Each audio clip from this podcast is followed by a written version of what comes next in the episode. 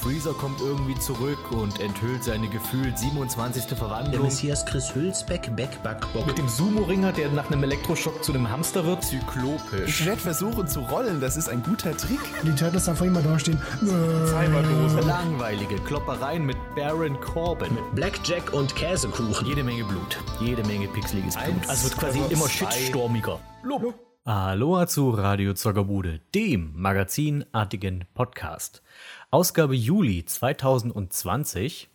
Und eigentlich ist das hier eine Jubiläumsausgabe, auch wenn ich sie jetzt nicht groß feiere. Aber ihr seht schon auch an dem neuen Titelbild, neue Farbe, neue Staffel. Wir sind jetzt in der sechsten Staffel Radio Zockerbude und das hier ist die 50. Folge. 50 Folgen Radio Zockerbude, das sind eine ganze Menge Stunden, die man mit einer ganzen Menge nun Geschwurbel über eigentlich nichts Bestimmtes verbringen kann.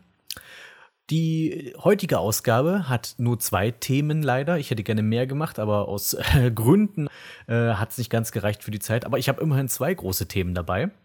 Einmal rede ich über Final Fantasy XV, den momentan noch aktuellsten Ableger der Final Fantasy Reihe, wenn man jetzt mal das 7er Remake nicht mitrechnet, was ich nicht mitrechne. Und andererseits Bloodborne, auch ein äh, sehr modernes und cooles Spiel, was ich jetzt mal nachgeholt habe. Beide Spiele wollte ich eigentlich sehr gern mögen. Beide Spiele, an beiden Spielen gibt es auch viel, was ich mag, aber so richtig weggerockt haben sie mich leider beide nicht.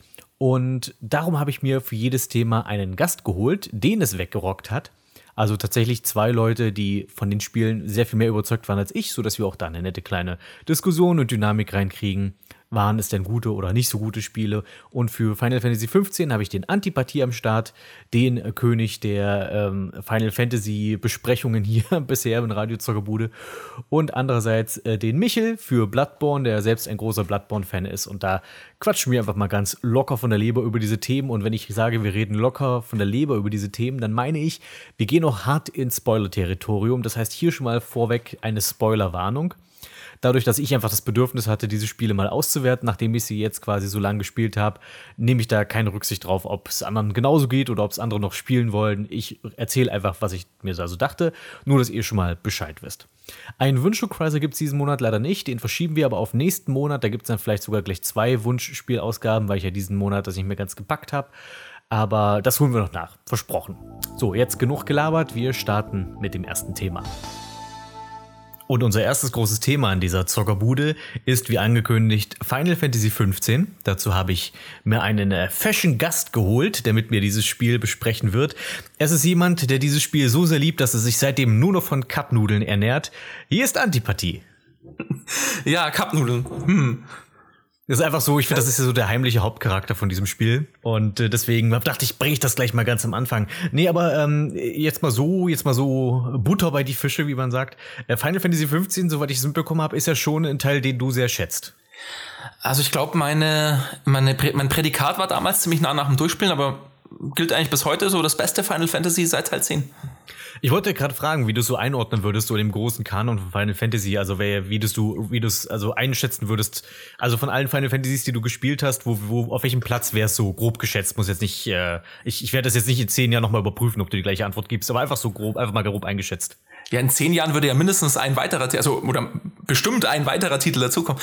Ähm, ich hätte jetzt gesagt Platz fünf oder sechs.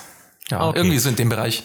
Also eher weiter oben, aber nicht, nicht top of the pops. Nee, nicht ganz oben. Aber schon im oberen Drittel, glaube ich. Okay, okay. Das ist interessant. Also bei mir war es so, ich habe das Spiel durchgespielt. Ich habe wirklich viele, viele, viele Stunden in diesem Spiel versenkt. Könnte aber gerade gar nicht so einschätzen, immer noch nicht so richtig einschätzen, ob ich es jetzt gut oder schlecht fand, wenn ich ehrlich bin. Ähm, das ist so, ich finde, dieses Spiel ist so die Geschichte von zwei von zwei Prinzipien, die einerseits finde ich sehr gelungen und andererseits nicht so gelungen sind. Und ich rede mich jetzt schon irgendwie in den Wald, habe ich das Gefühl. Ähm, einerseits ist es als ähm, reines, wir spielen Videospiel, um Zeit zu verplempern und um sich drin zu verlieren, ist es großartig. Andererseits, um die Final Fantasy typische mitreißende Geschichte zu erleben, das hat bei mir nicht ganz so gezündet. Also wollen wir vielleicht erstmal kurz die Handlung zusammenfassen? Sehr gerne. Und dann äh, können wir ein bisschen analysieren, warum dich die Geschichte vielleicht nicht so mitgerissen hat. Ich würde nämlich jetzt unterstellen, dass dir ein großer Teil vielleicht gar nicht bekannt ist davon. Interessant, weil ich habe es ja komplett durchgespielt. Also wenn mir, wenn mir etwas davon nicht bekannt ist, dann ist es aber die Schuld des Spiels und nicht meine. Absolut. Okay. Ähm, also äh, im Grunde genommen geht es, also man spielt einen Prinz in einer eher äh, futuristischen Welt, aber so pseudo-futuristisch. Teilweise ist die Technologie so wie unsere Realität und manchmal hast du aber trotzdem irgendwie Luftschiffe und so ein Kram dabei. Äh, etwas, was meiner Meinung nach zum Teil kollidiert, aber auch darüber können wir gerne noch reden dann. Und ähm, das Prinzchen geht mit seinen drei besten Kumpels auf einen Roadtrip, weil er heiraten soll oder muss oder möchte. Und unterwegs, während er unterwegs ist, bricht aber irgendwie ein Krieg aus und eine finstere Macht versucht, ihn, äh, seine, seine, seine Königsfamilie auszulöschen. So, das ist der Plot von FF15. Genau. Und seine Heimatstadt, seine Heimatstadt wird, äh, wird quasi äh, in Belagerung genommen und ist dann erstmal nicht mehr betretbar für das ganze Spiel eigentlich bis kurz vor Schluss. Ja, was aber auch nicht so schlimm ist, weil wir haben ja das, das die Heimatstadt ja nie gesehen bis kurz vor Schluss. Also äh, normalerweise macht man ja sowas gerne, dass man halt irgendwie am Anfang, am Anfang zumindest die Heimatstadt des Helden mal irgendwie sieht oder mal durchlaufen kann und dann erst wenn er später zurück ist, dass man dann die, den Unterschied sieht, was inzwischen sich getan hat oder wie es inzwischen alles zerstört wurde. Aber das war ja eher so, äh, das Spiel fängt ja im Wesentlichen einfach in der Wüste an. Genau. Ich meine, wir haben Mit ein Intro, aber ähm, das Intro war auch eher so, Moment mal, wer bist du? Was, was, was, wie, wie, wieso, okay, äh, du bist also ein Prinz und du, du fährst irgendwie mit dem Auto jetzt und äh, Stand also, by Me, helf mal schieben. Ja, genau. Ja, genau. Und dann ähm, kommt Stand by Me, was ich an sich ein sehr schönes Lied finde. Aber ich finde, gerade damit den, äh, das Spiel zu eröffnen, hat, da hat sich das, dieses tolle Lied noch nicht ganz verdient. Später fand ich es dann okay. Ich glaube, es läuft ja noch irgendwann ein zweites Mal gegen Ende. Ja, im Abspann, glaube ich. Ähm, also ich ich habe das, da können wir dann über die Musik vielleicht noch im Einzelnen reden. Ich fand es okay, dass es an der Stelle kam. Es war so ein bisschen Anbiedern, glaube ich, an Popkultur einfach, dass mhm. man jetzt solche Popsongs in Final Fantasy braucht. War jetzt nicht das erste, das das gemacht hat. Aber war, war schon, äh, war, wirkte hier sehr aufgesetzt, obwohl das der Soundtrack gar nicht nötig hatte. Jetzt rede ich doch über die Musik, sorry. Naja, also ich finde, an sich was schon, ich meine, das, was ja das, das große Hauptthema, also zumindest das, was, was das Spiel so zusammenhält, ist ja dieses Thema Freundschaft, würde ich jetzt sagen. Also es hat noch natürlich noch andere irgendwie Themen, die es behandelt, aber im Großen und Ganzen geht es ja darum, du hast jetzt hier diesen Freundeskreis und die erleben ein Abenteuer zusammen. Und äh, das erinnert natürlich schon auch so ein bisschen an den Film Stand By Me mitunter, wo ja auch vier Freunde losziehen, um ein Abenteuer zu erleben. Und äh, deswegen ist es schon eine nette kleine Referenz gewesen. Und Stand By Me ist jetzt auch nicht so dieser typische Popsong. Ist jetzt nicht so, okay, wann kam FF15 raus? Vor vor zwei Jahren, drei Jahren oder sowas? 2016. Okay, geht ja noch, also vor vier Jahren und dass man dann nicht einfach ähm, das, was gerade in Charts ist, nimmt und daraus das halt ins Spiel knallt, sondern dass man halt ein Oldie nimmt, weil man denkt, okay, das passt thematisch zu diesem Spiel ganz gut. Also fand ich insoweit okay, auch wenn ich erstmal so ein bisschen die Augen rollen musste, als es losging. Ja, so ging's mir auch. War dann okay. Und als dann das Spiel losging, dachte ich, okay, ähm, Kampfsystem ist erstmal was ganz Neues jetzt für mich, beziehungsweise ich habe ja das FF7 Remake gespielt, das heißt, ich bin jetzt Action-Kampfsystem ja eigentlich gewohnt in Final Fantasy. Trotzdem war es erstmal, es, es fühlte sich natürlich erstmal ungewohnt an, dass man nicht mehr irgendwelche Runden hat. Ja gut, aber nicht mehr irgendwelche Runden war bis Teil 15 eigentlich in der Serie schon ziemlich etabliert. Also jetzt, wenn du natürlich irgendwie von der PlayStation 1-Ära kommst, dann kann ich das, oder von der Super Nintendo-Ära oder keine Ahnung wer, kann ich das so ein Stück weit verstehen. Oder von mir aus auch noch Teil 10, wenn du das als Runden, als Runden definierst. Ähm, aber also sowohl Teil 12 und äh, 13 hatten eigentlich in der Form schon keine Runden mehr, wenn sie auch noch das Active Time Battle System irgendwie stark verwendet haben. Naja, also die, die, die Darstellung hat sich geändert, aber 12 hatte schon ziemlich eindeutig Runden. Also nur weil die, nur weil du nicht in den Kampfbildschirm wechselst, wo so ein Balken aufgeladen wird, trotzdem äh, musst du über eine gewisse Zeit warten, bis ein Charakter seine Aktion macht. Also ist ja nicht so, als ob du das durch Knöpfchenhämmern jetzt beschleunigen konntest, groß. Das stimmt, ja. Aber einzelne, ja, okay. Also du, du musst das Zeit abwarten. Ähm, das, das war hier bei bestimmten Angriffen so oder bei bestimmten besonderen Angriffen. Ähm, da hattest du auch noch irgendwie äh, was darauf angewiesen, dass sich irgendein Balken auflädt. Aber im Prinzip konntest du eigentlich kontinuierlich Schaden austeilen. Und ich habe das Final Fantasy VII Remake Kampfsystem ja schon so als Weiterentwicklung von Teil 15 empfunden, mit ein bisschen verbesserter Kamera und äh, ja, ein bisschen mehr Kontrolle so im, im Allgemeinen. So ging es mir auch. Also so würde ich auch komplett zustimmen, jetzt wo ich die beiden noch so im Vergleich hatte. Also vielleicht war es auch dann natürlich nicht das Beste für Final Fantasy 15, dass ich erst das 7er Remake vorher gespielt habe, weil ich stimme dir voll und ganz zu. Für mich hat sich, für mich hat sich das 7er Remake vom Kampfsystem her mehr nach Kontrolle angefühlt. Hier bei der 15 war, gerade wenn du dann versuchst, diesen ganzen Teleport-Schnickschnack mitzumachen im Kampf, fand ich es manchmal sehr unübersichtlich. Teilweise sind die Kämpfe sehr unübersichtlich, weil ja auch deine Gefährten die ganze Zeit irgendwie rumhampeln. Und manchmal weißt du gar nicht, ob die einen Angriff machen oder ob Prompto nur wieder irgendwie einen Flickflack macht oder sowas. Und äh, deswegen, ich fand es oft unübersichtlich und habe eigentlich häufig einfach nur Knöpfchen gehämmert. Und wenn ich gesehen habe, oh, die Zahl ist lila, dann muss ich was an meiner Strategie ändern. Dann mache ich halt eine andere Waffe oder einen anderen Zauber. Aber ansonsten hatte ich hauptsächlich Knöpfchen gehämmert und gehüpft. Ich habe fast, genau, ich habe fast nur Knöpfchen gehämmert. Ich habe, ich glaube, ich habe echt, echt richtig selten, so selten wie in keinem anderen Teil gezaubert. Habe ich schon ganz gerne mal von Zeit zu Zeit gemacht, aber einerseits finde ich das Magiesystem fand ich ein bisschen, ah, es fühlte sich ein bisschen nach Arbeit an, weil du ja immer diese Zauber irgendwo äh, drawn musst, um äh, quasi nicht nicht ganz wie bei FF8, aber es gab halt irgendwo so Magiequellen oder ziehst du halt deine Zauber, und dann musst du die noch selbst irgendwie zusammenmixen und das soll und theoretisch kannst du das ja auch irgendwie recht komplex machen, weil du kannst ja dann auch irgendwie Gegenstände mit reinmixen in deinen Zauber, damit die irgendwie Nebeneffekte haben und sowas. Also da kann man schon ein bisschen mit rumspielen. Aber was mich, glaube ich, am meisten davon abgehalten hat zu zaubern, war halt das äh, Zauber Friendly Fire machen. Ja, Flächenschaden, der, äh, der auch deine Kollegen irgendwie angreift. Was ja, an sich, was ja an sich logisch ist, aber es ist, es ist naja, das, dafür, dass es halt dann so, ein, so eine wilde Schlacht ist, weiß nicht, feuerst du ja blind rein und vor allem finde ich es ja ulkig, dass du deinen, deinen KI-Teammitgliedern auch Zauber geben kannst. Und dann fasse ich mich doch an den Kopf und denke, hallo, als ob ich, äh, als ob ich hier dem, dem Computer so einen Zauber gebe, der mir dann auch Schaden macht und wer weiß, wie die damit umgehen. Also das habe ich zum Beispiel nie benutzt, dass die, ich habe nie meinen Teamkameraden irgendwie Zauber gegeben, sondern die einfach nur auf ihren Standards gelassen. Ja, Tito, ich habe äh, die überhaupt nicht als Unterstützung im Kampf wahrgenommen. Ich habe die halt ab und zu, wenn sie ihre Kommandos aufgeladen waren, dann halt irgendwie dafür mitbenutzt, wenn ich irgendwie schon bestimmte Strategien für Gegner mir zurechtgelegt hatte, wo ich jetzt weiß, ah, okay, der macht jetzt irgendwie äh, viel physischen Schaden, der Angriff, deswegen äh, setze ich den jetzt ein, wenn der Gegner irgendwie gerade umgeworfen ist oder so. Oder der Angriff macht jetzt irgendwie diesen Balken, äh, diesen, diesen, bevor du, bevor der Gegner quasi so in Schockstarre verfällt, irgendwie schnell hoch, dann habe ich den da eingesetzt, aber es war für mich immer nur so Kulisse. Also ich habe ich hab meine Verbündeten jetzt nie irgendwie als große Unterstützung wahrgenommen. Ja, das ist tatsächlich so. Also wirklich nur die Kommandos und auch da halt, da setzt du halt den, den, den großen, den Gladio setzt du ein, wenn es viele Gegner sind, weil der so einen Rundumschlag macht. Und wenn du irgendwie viel auf einmal abziehen willst, dann nimmst du den Prompto. Und ich weiß nicht, wann ich jemals Ignis wirklich, also nur um mal der Abwechslung halber, habe ich ihn, glaube ich, eingesetzt. Ansonsten war der im Kampf, finde ich, also Ignis war ansonsten eine Figur, die ich sehr mochte, aber im Kampf fand ich ihn am nutzlosesten. Hm, Ich glaube, der hatte so eine Sammeln. Also bei mir ist es jetzt schon ein bisschen her, dass ich es gespielt habe. Ich habe jetzt vor zwei Tagen mal wieder kurz reingespielt, um die Erinnerung wieder ein bisschen aufzufrischen. Aber der konnte doch so ein, so ein Sammeln-Kommando ausführen, dass alle wieder an einem Ort waren und du ein Stück vom Gegner weggestanden bist dann. Das habe ich oft gemacht, wenn es mir dann zu unübersichtlich wurde, um alles wieder ein bisschen zu sortieren. Okay, das habe ich gar nicht, gar nicht so wahrgenommen. Ich habe nur diese eine Aktion von ihm, wo er irgendwie Leute mit Messern anwirft und markiert und dann greifst du die markierten Gegner an oder so.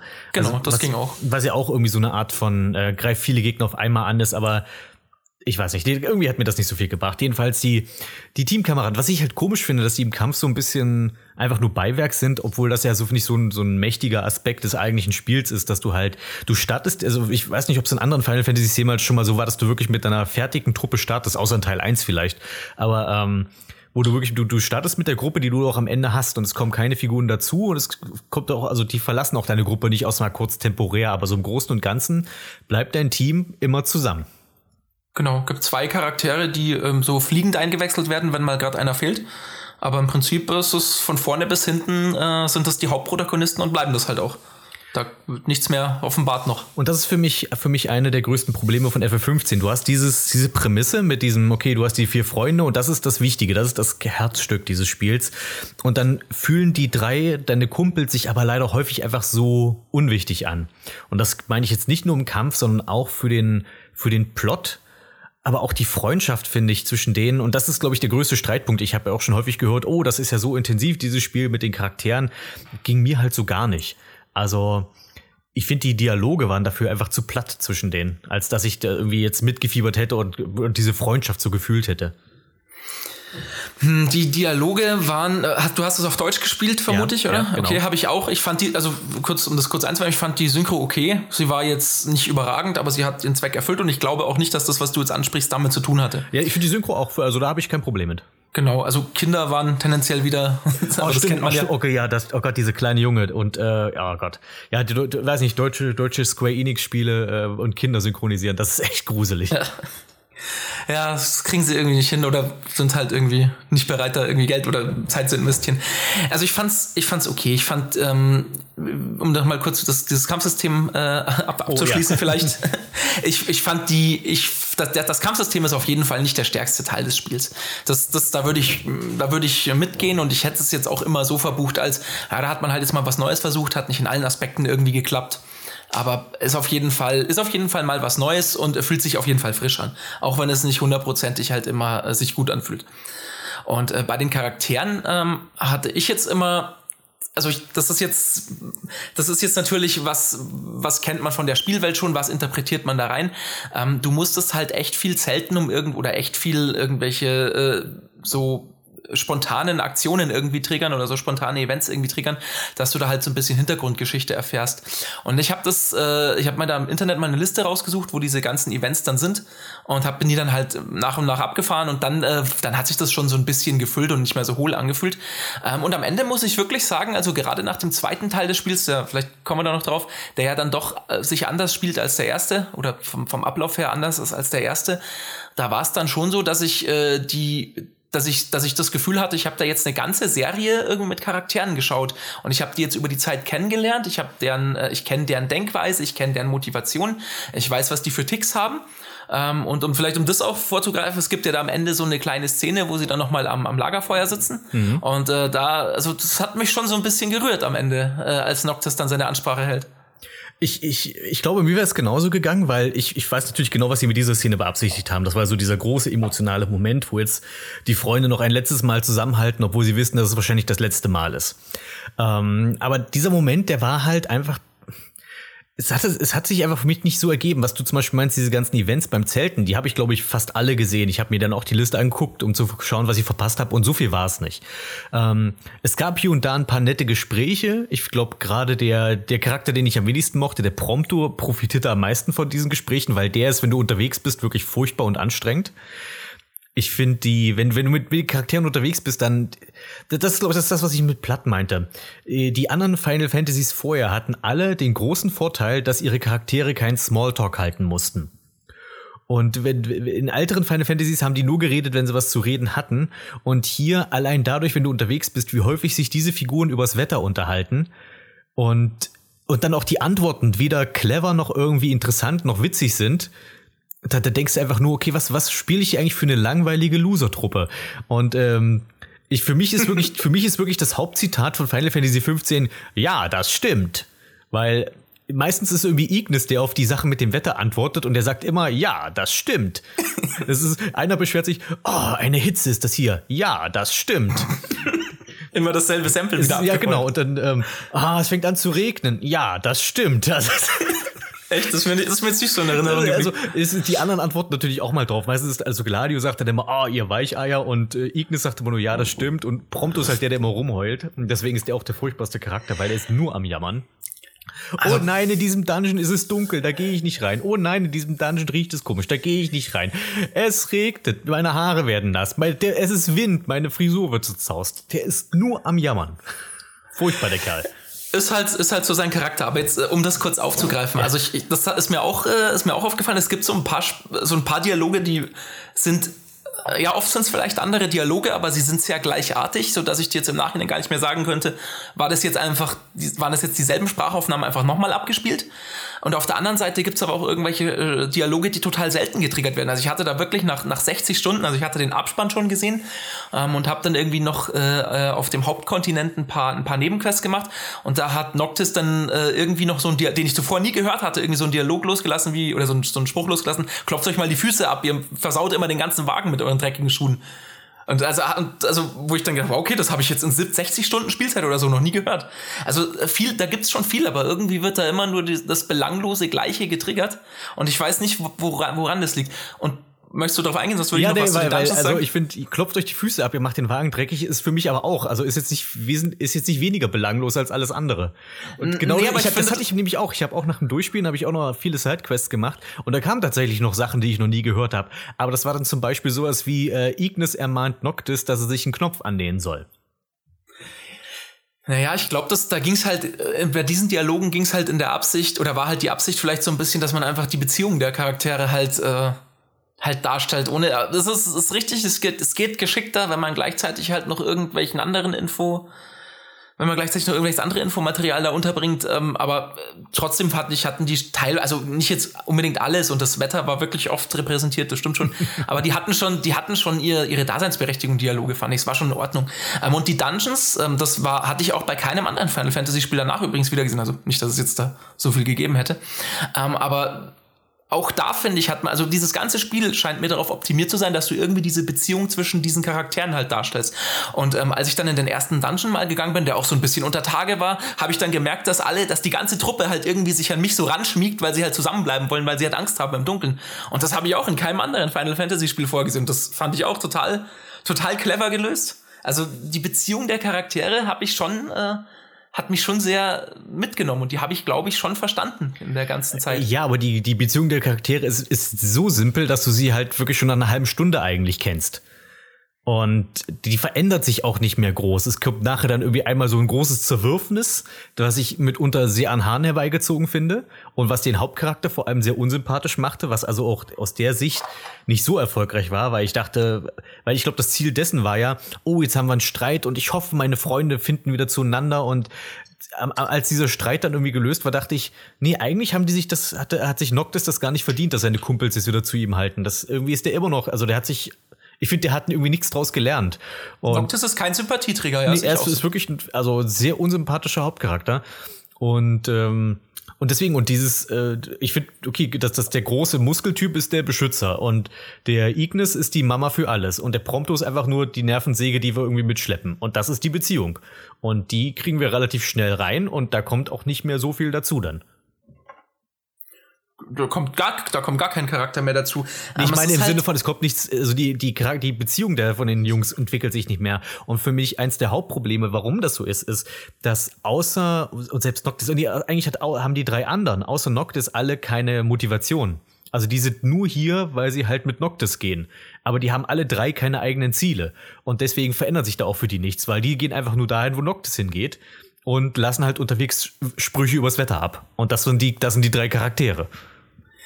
Hm, da kann ich dir jetzt im Wesentlichen nicht widersprechen. Es war halt jetzt so, dass die, und das ist jetzt vielleicht was, was äh, so ein bisschen wirklich in dem Spiel, oder was nicht nur so ein bisschen, sondern absolut im Spiel fehlt, ähm, um da kurz auszuholen. Das Spiel hat viel von seiner Hintergrundgeschichte ausgelagert in andere Medien. Und äh, man ist da wirklich stellenweise sehr aufgeschmissen. Und ähm, es gab dann ein Anime davor, es gab dann einen Film, den man sich äh, hätte anschauen können. Es gab da, Moment, ich muss schnell aufschauen, nicht, dass ich irgendwas vergesse. Genau, es ist Film Kings, Kingsglaive. Es gab da eine Demo, die irgendwie äh, einen Kindheitstraum von Noctis ähm, irgendwie, irgendwie erklärt. Um, ähm, und es gab, äh, und es gab, genau, das habe ich dann auch noch gesehen, es gab dann am Tag des Releases gab es dann noch eine Novelle, irgendwie, die du dir als PDF auf der Square Enix-Seite runterladen konntest. oh Gott, der großartig. also das war schon, also wollt, ich wollte immer mal ein Video über solche Spiele machen, ich habe meinen Arsch noch nie hochgekriegt, äh, warum man immer solche, in, solche Infos, die doch eigentlich das Spiel irgendwie reichhaltiger machen, äh, nach außen auslagern muss. Und, und zumindest, wenn man dafür Geld nimmt, äh, muss man sich eigentlich auch gefallen lassen, dass man das halt aus rein wirtschaftlichen Gründen macht. Ähm, aber es ist, es ist halt sehr, ja, du, du, ver, du verteilst es halt ziemlich und machst es dadurch gerade im Nachhinein sehr unzugänglich. Und ähm, in dem Anime wurde halt eben schon erklärt, was so die Hintergründe der, der Charaktere sind. Und das, es stimmt, das ist schon, die sind sehr, schon sehr irgendwie auf Noctis geeicht. Aber Gladiolus ist da zum Beispiel in einer Familie, die immer schon das Königshaus beschützt hat. Und deswegen gibt's für ihn gar keine andere Möglichkeit, als da irgendwie mitzugehen. Und bei Ignis ist es, ist es ähnlich. Und äh, bei äh, Prompto, das ist halt ein, das ist halt ein alter Schulfreund oder ein alter Freund aus längerer Zeit, die sie sich halt irgendwie, eine Freundschaft, die sie sich halt irgendwann mal erschlossen haben, nachdem, äh, nachdem Prompto halt mal, ah, ich, ich kann den Anime auch nicht mehr auf der Pfanne, aber nachdem Prompto mal irgendwie irgendwas für Noctis gemacht hat oder einen Hund gepflegt hat für, für Luna Freya und auch diese ganze, das wäre jetzt wahrscheinlich auch noch ein Punkt gewesen, den, mit dem du jetzt, äh, den du jetzt eingebracht hättest, weil zu Luna ja auch nicht viel gesagt wird. Oh ja. Das ist leider halt vollkommen ausgelagert aus diesem Spiel. Das ist auf jeden Fall was, was du dem Spiel vorwerfen musst. Das ist, also, das macht's nicht besser. Ähm, und ich finde diese Entscheidungen sehr fragwürdig, ähm, aber äh, die Szenen im Spiel gewinnen schon an Gewicht, wenn du diese Infos halt hast. Und die hatte ich halt größtenteils nicht. Und ja. ähm, deswegen hat das oft bei mir nicht gezündet. Zum Beispiel diese Luna Freya, die hat sich, also die ist für mich einfach so ein kompletter Nicht-Charakter gewesen im Spiel. Weil du triffst sie ja nicht mal. Du, du, du schreibst dir irgendwie lustige Sticker-Briefchen mit ihr. Nix, nix dir einmal zu und dann, genau, ist sie. Und dann, dann irgendwie große dramatische Szene und dann, dann denke ich so, mit mal, soll ich jetzt was empfinden? Also, das, was im Nachhinein mit Ignis passiert ist, das hat mich viel mehr getroffen. Also aber nicht die komische Tante da, ja. die, äh, die nur irgendwie geschwurbelte Reden hält und aber auch und, und von der sich mir auch nicht geschlossen hat, was die eigentlich soll. Also und auch ich habe auch nie ganz kapiert, ob Noctis die jetzt wirklich liebt oder nicht. Also später wird es irgendwie klar, dass es wohl doch getan hat, aber für mich wirkte das also von Anfang an wird es ja mehr wie eine Zweckehe dargestellt, dass die beiden Königshäuser da oder die beiden äh, beiden verfeindeten Länder da äh, miteinander mehr verbandelt werden, aber dadurch, dass auch Noctis so sehr unzugänglich ist, beziehungsweise nicht viel über sowas redet oder halt eher so sein Emo-Teenager-Ding durchzieht und dadurch, dass wir sie nie treffen und äh, habe ich wirklich nicht kapiert. Also diese Beziehung ist für mich total, total an mir vorbeigegangen und oftmals, wenn irgendwie Luna Freya wieder auftauchte, war so, ach stimmt, die gibt's ja auch noch. Und dabei soll sie ja scheinbar so ein wichtiger Charakter im Spiel sein.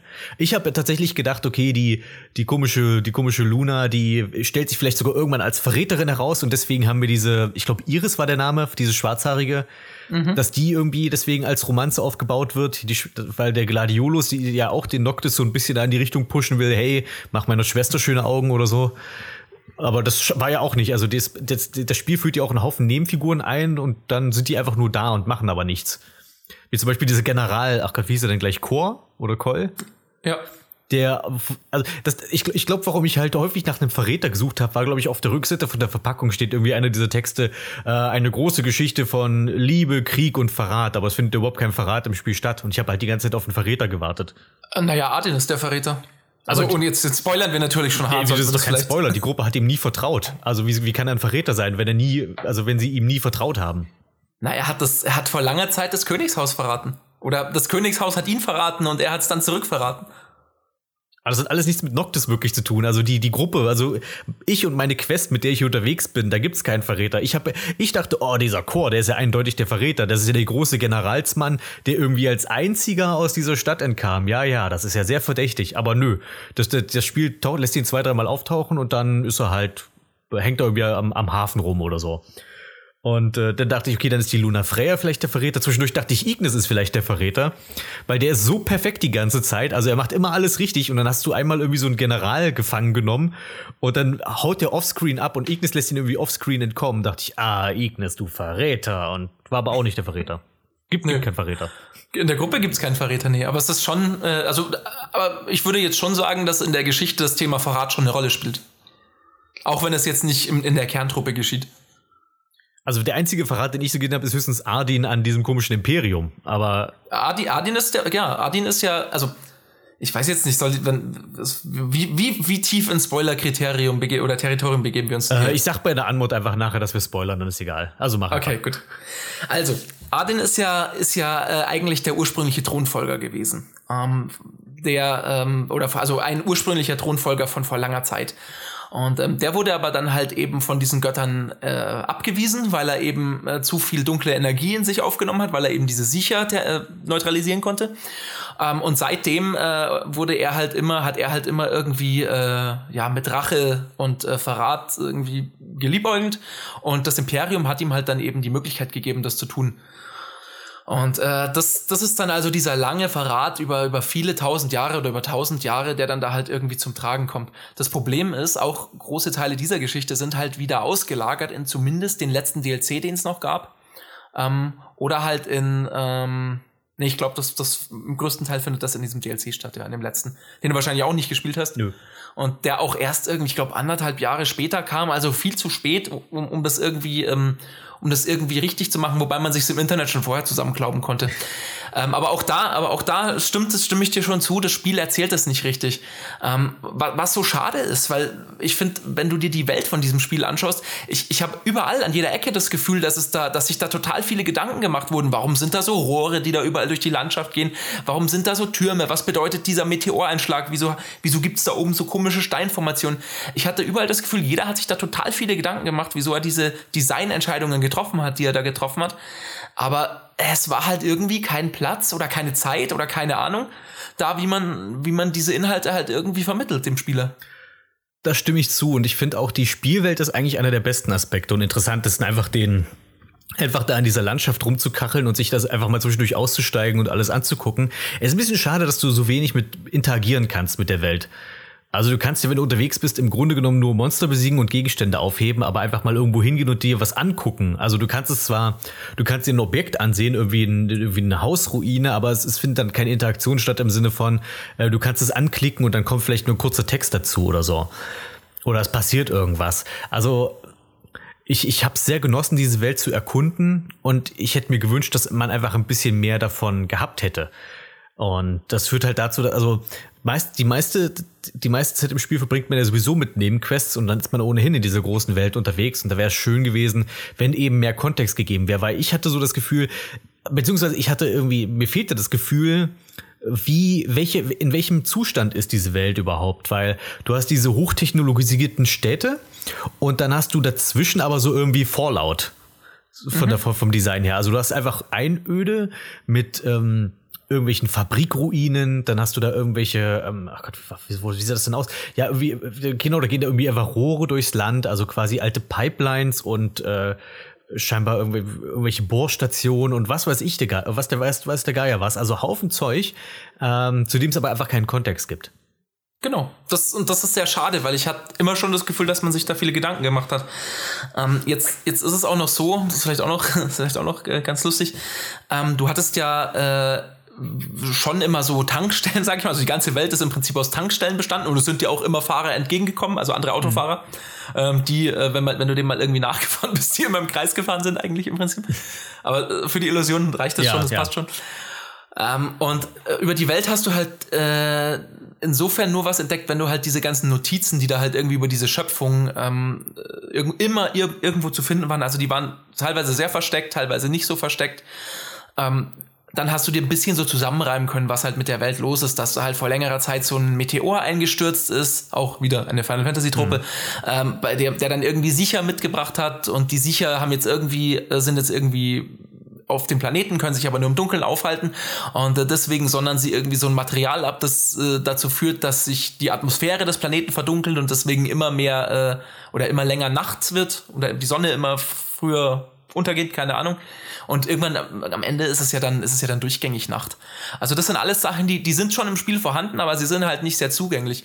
Und das ist halt auch nicht so geschickt, dass man die halt eben so versteckt. Und die musst du ja dann auch in der richtigen Reihenfolge lesen, dass sie irgendwie halbwegs Kontext ergeben.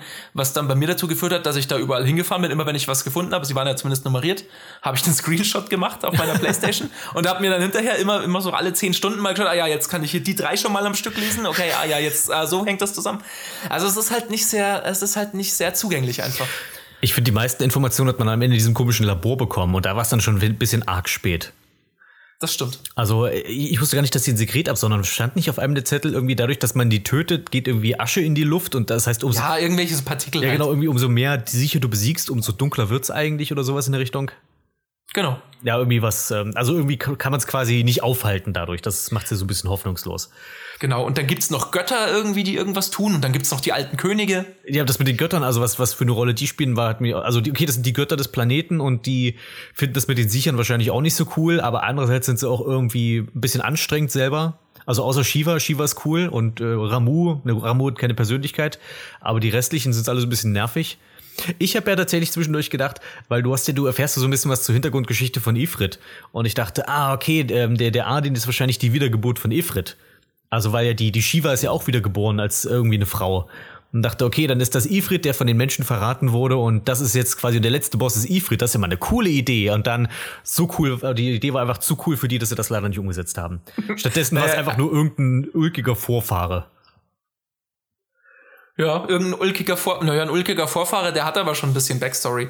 Und Ifrit gab's ja dann schließlich zumindest als einen der letzten Bosse. Ja, aber da war, der da war aber mit ihm zumindest im, im Bund, also das, die waren ja zumindest Verbündete. Ja, aber das war so ein bisschen, ach, hier ist übrigens Ifrit. das war ja, auch das ist leider was, was äh, dann im DLC irgendwie erst erklärt wurde. Ja, es ist, es ist, es ist super ungeschickt. Ähm, und ich, ich kann total verstehen, dass es, dass es Leute halt total abschreckt, sich diese Einzelteile halt irgendwie zusammenklauben zu müssen. Ähm, aber sie ergeben nicht, nicht überall ein paar, also dieses Spiel hat eine sehr merkwürdige Entwicklungsgeschichte. Ähm, aber es ist, es ist schon so, dass viele Sachen schon insoweit durchdacht sind, dass sie halt, äh, dass sie halt an Anknüpfpunkte irgendwie halt, äh, ja, dass sie mit Anknüpfpunkten halt irgendwie zusammenhängen. Aber es ist halt so schlecht oder so schwierig möglich, da irgendwie äh, den Überblick zu behalten, weil halt alles irgendwie wie so eine Serie, die eigentlich eine total einfache Handlung hat, aber du siehst diese ganzen Szenen in unterschiedlicher Reihenfolge, sodass du, wenn du das alles irgendwie an, an einen, also an die richtige Reihenfolge schneiden würdest, total Plan hättest, was da jetzt gerade passiert. Aber dadurch, dass du halt erst die letzten fünf Minuten siehst, dann irgendwie fünf Minuten dazwischen und dann äh, die vorletzten fünf Minuten, ist das halt alles so schwierig dann äh, zu überblicken. Und, und solche Mätzchen spiele ich halt nicht mit. Also ich, ich kaufe mir nicht irgendwie fünf DLCs noch, nur um äh, Episode of Prompto zu spielen. Äh, und ja. das, nee, also entweder erzählt ihr mir die Geschichte oder ihr lasst es bleiben. Und die haben es halt bleiben lassen, was ich schade finde. Weil das ist, auch wenn das jetzt alles nämlich bis, ich meine, ich bin habe schon eine halbe Stunde mich hier ein bisschen nicht, nicht ausgekotzt, aber schon eher negativ. Eigentlich finde ich das Spiel gar nicht schlecht. Ich finde es eigentlich sogar ganz okay, aber es, der Plot hat einfach für mich einfach zu viele Probleme und die Figuren halt. Ich finde die Grundidee des Spiels eigentlich sehr gut. Ich mag die Idee dieses, wir machen Final Fantasy, aber als Roadtrip. Ich finde, das spricht halt auch vor allem, sag ich mal, ein erwachseneres Publikum auf jeden Fall mehr an als ähm, ich bin der tapfere Prinz, der äh, die Prinzessin rettet vor den bösen Drachen. Und ähm, da hätte ich mir sogar fast gewünscht, dass man es vielleicht so ein bisschen sogar noch erwachsener gemacht hat, weil ein Roadtrip ist ja nun wirklich nichts, womit du Kinder groß ansprichst. Also das ist ja schon wirklich etwas, was wo, was was halt äh, Erwachsene irgendwie cool finden. Und da hätte finde ich hätte ich finde ich hätte man auch die Charaktere vielleicht ein bisschen erwachsener schreiben können. Ähm, statt anstatt sind es halt irgendwie so Samstagvormittags Cartoon Pappnasen. Ja, das ist so ein grundsätzliches Problem, dass in japanischen Videospielen irgendwie 30-jährige Charaktere schon als total alt irgendwie angesehen sind. Also wir wären da schon Opas mhm. quasi in, in solchen Spielen. Ähm, das äh, ja, finde ich auch immer doof und äh, also bringt mir auch zunehmend immer weniger Identifikationspotenzial, aber macht ja nichts, man spielt es ja wegen der Spielmechanik. Ähm, aber es ist, äh, es ist halt irgendwie so, du, du findest halt auch keine Ausnahmen irgendwie in der japanischen Spielelandschaft.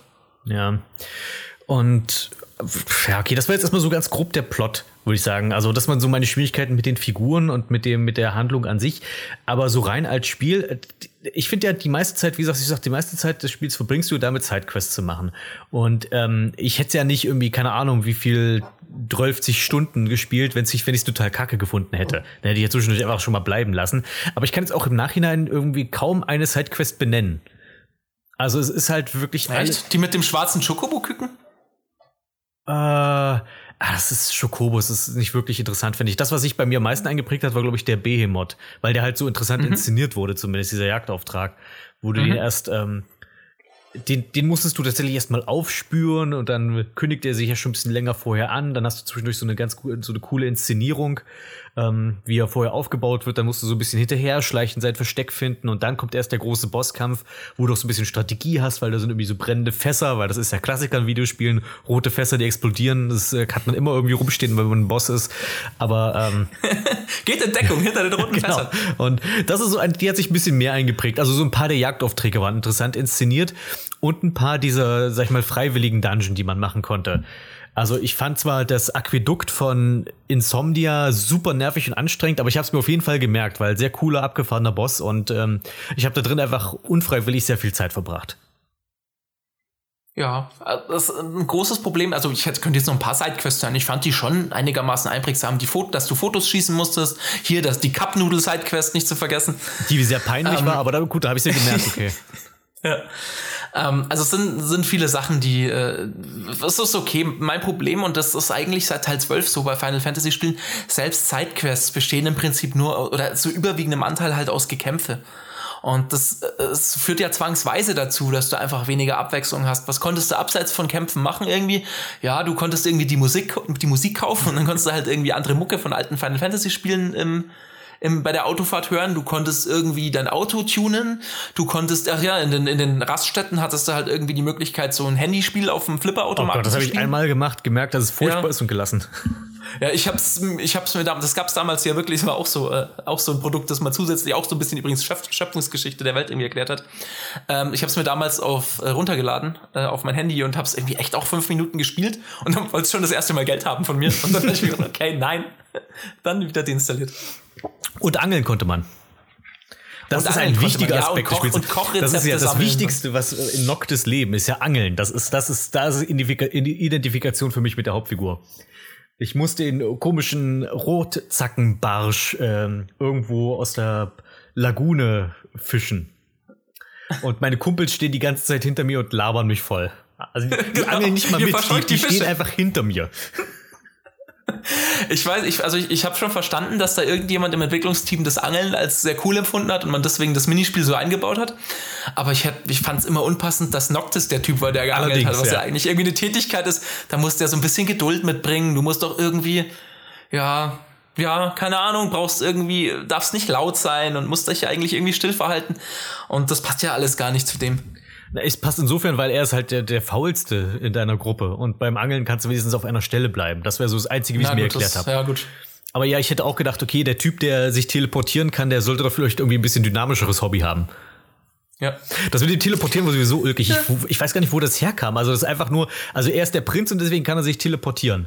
Und das macht er meistens im Kampf, aber irgendeine blöde Wand kann er sich nicht hochteleportieren. Das muss ich schön im Schneckentempo hochklettern.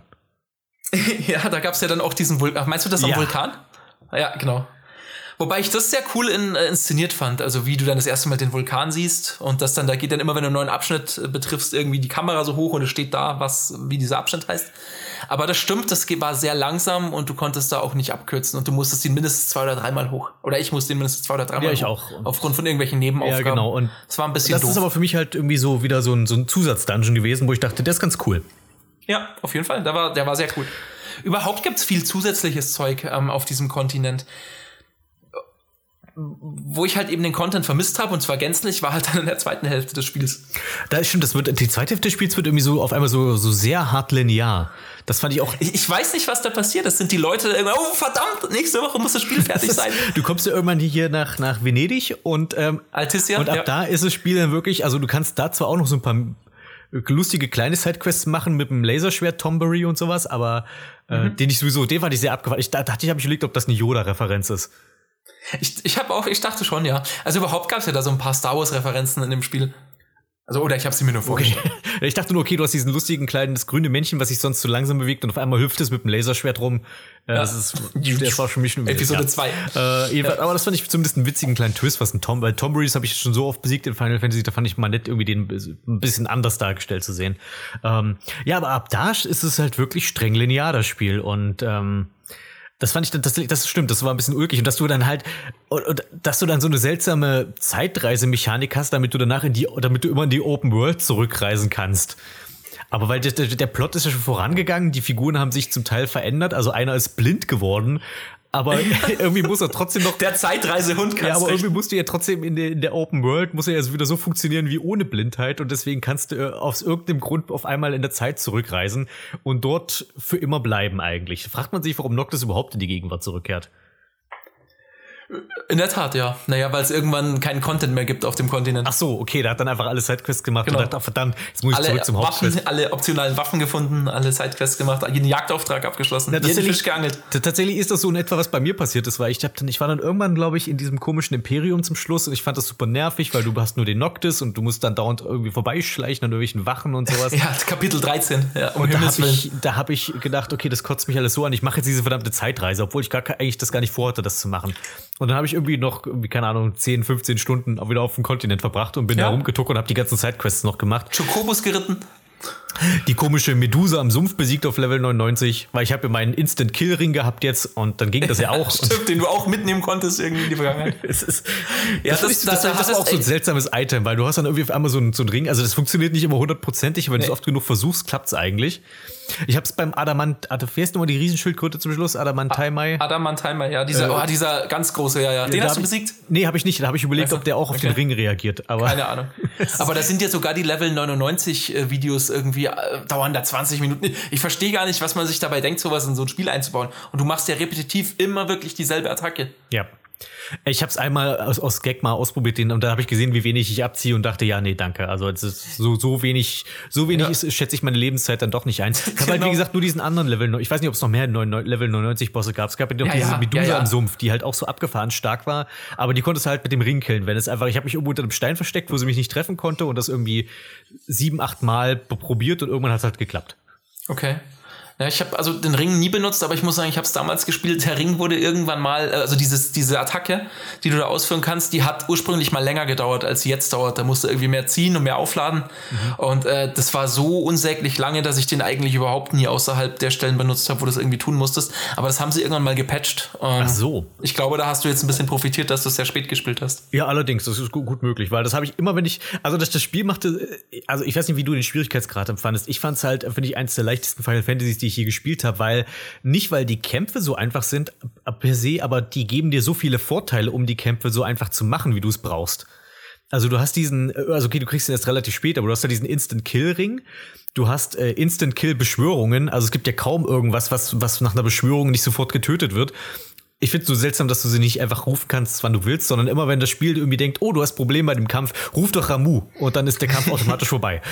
Ja, es ist ja, es ist ja sogar abhängig davon, wo du gerade auf der Karte bist, welcher, äh, welche, welche Beschwörung nur auftauchen kann. Ah, okay, das wusste ich und nicht. Das, äh, ist, aber das sind so wenige, man hätte sie auch ganz weglassen können.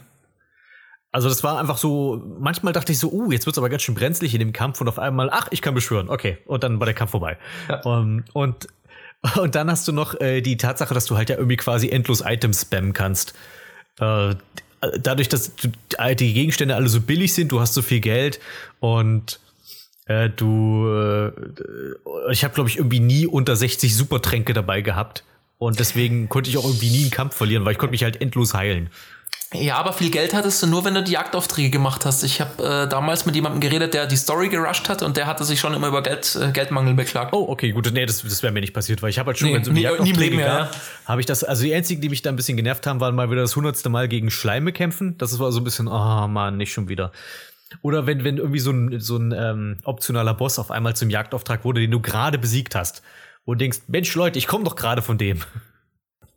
Oder wenn du dann zum hundertsten Mal diesen einen Koloss besiegen musst, der dir den Weg auf der Straße versperrt. Ach so, du meinst, wenn du nachts unterwegs bist? Ja, genau. Also ich, kein Auftrag ich, ich, meinte, jetzt, ich meinte, manchmal musst du irgendwie so Zutaten oder für so Rezeptekram Sachen so, sammeln. Okay. Und da musst du ja manchmal irgendwie bestimmten Jagdauftrag irgendwie fünfmal spielen, bis dir dieses eine Item droppt. Also ja, irgendwie die Greifenfeder oder ja. sonst was. Das ist, das ist, das gibt's, aber das, also muss, kann man jetzt zur Verteidigung sagen, das gab's irgendwie in jedem Final Fantasy, aber es ist, es ist einfach nervig, ja. Also es ist, dem Spiel hat es gut getan, neben dem, auch wenn wir jetzt schon ein paar Sachen aufgezählt haben, neben dem Kämpfen halt einfach ein paar andere Sidequests zu haben, die halt so ein bisschen individueller einfach sind, denke ich. Mhm.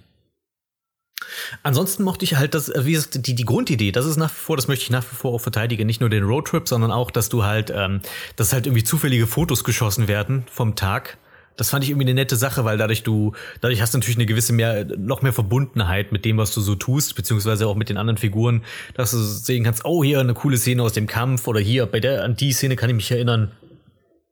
Äh, Gibt es eigentlich da am Ende, darfst du, ja bei, darfst du ja ein Foto aussuchen, was auf dem Thron zurücklässt? Gibt es da irgendwie Unterschiede, weil, welches du nimmst? Mm, also hat das irgendwie Auswirkungen also, oder so? Nee, es wird ja halt nur das, was du halt dann am Ende siehst. Ich habe, glaube ich, eins genommen, wo halt irgendwie alle drauf waren. Also ja, ich da auch. Ja eins irgendwie am Galdin Kai. Genau, ich das hab haben wahrscheinlich alle genommen. Ja. ja. genau, das, wo irgendwie alle Figuren, so, sogar der Dustin drauf ist, der auch so eine genau. wichtige Figur war. Total.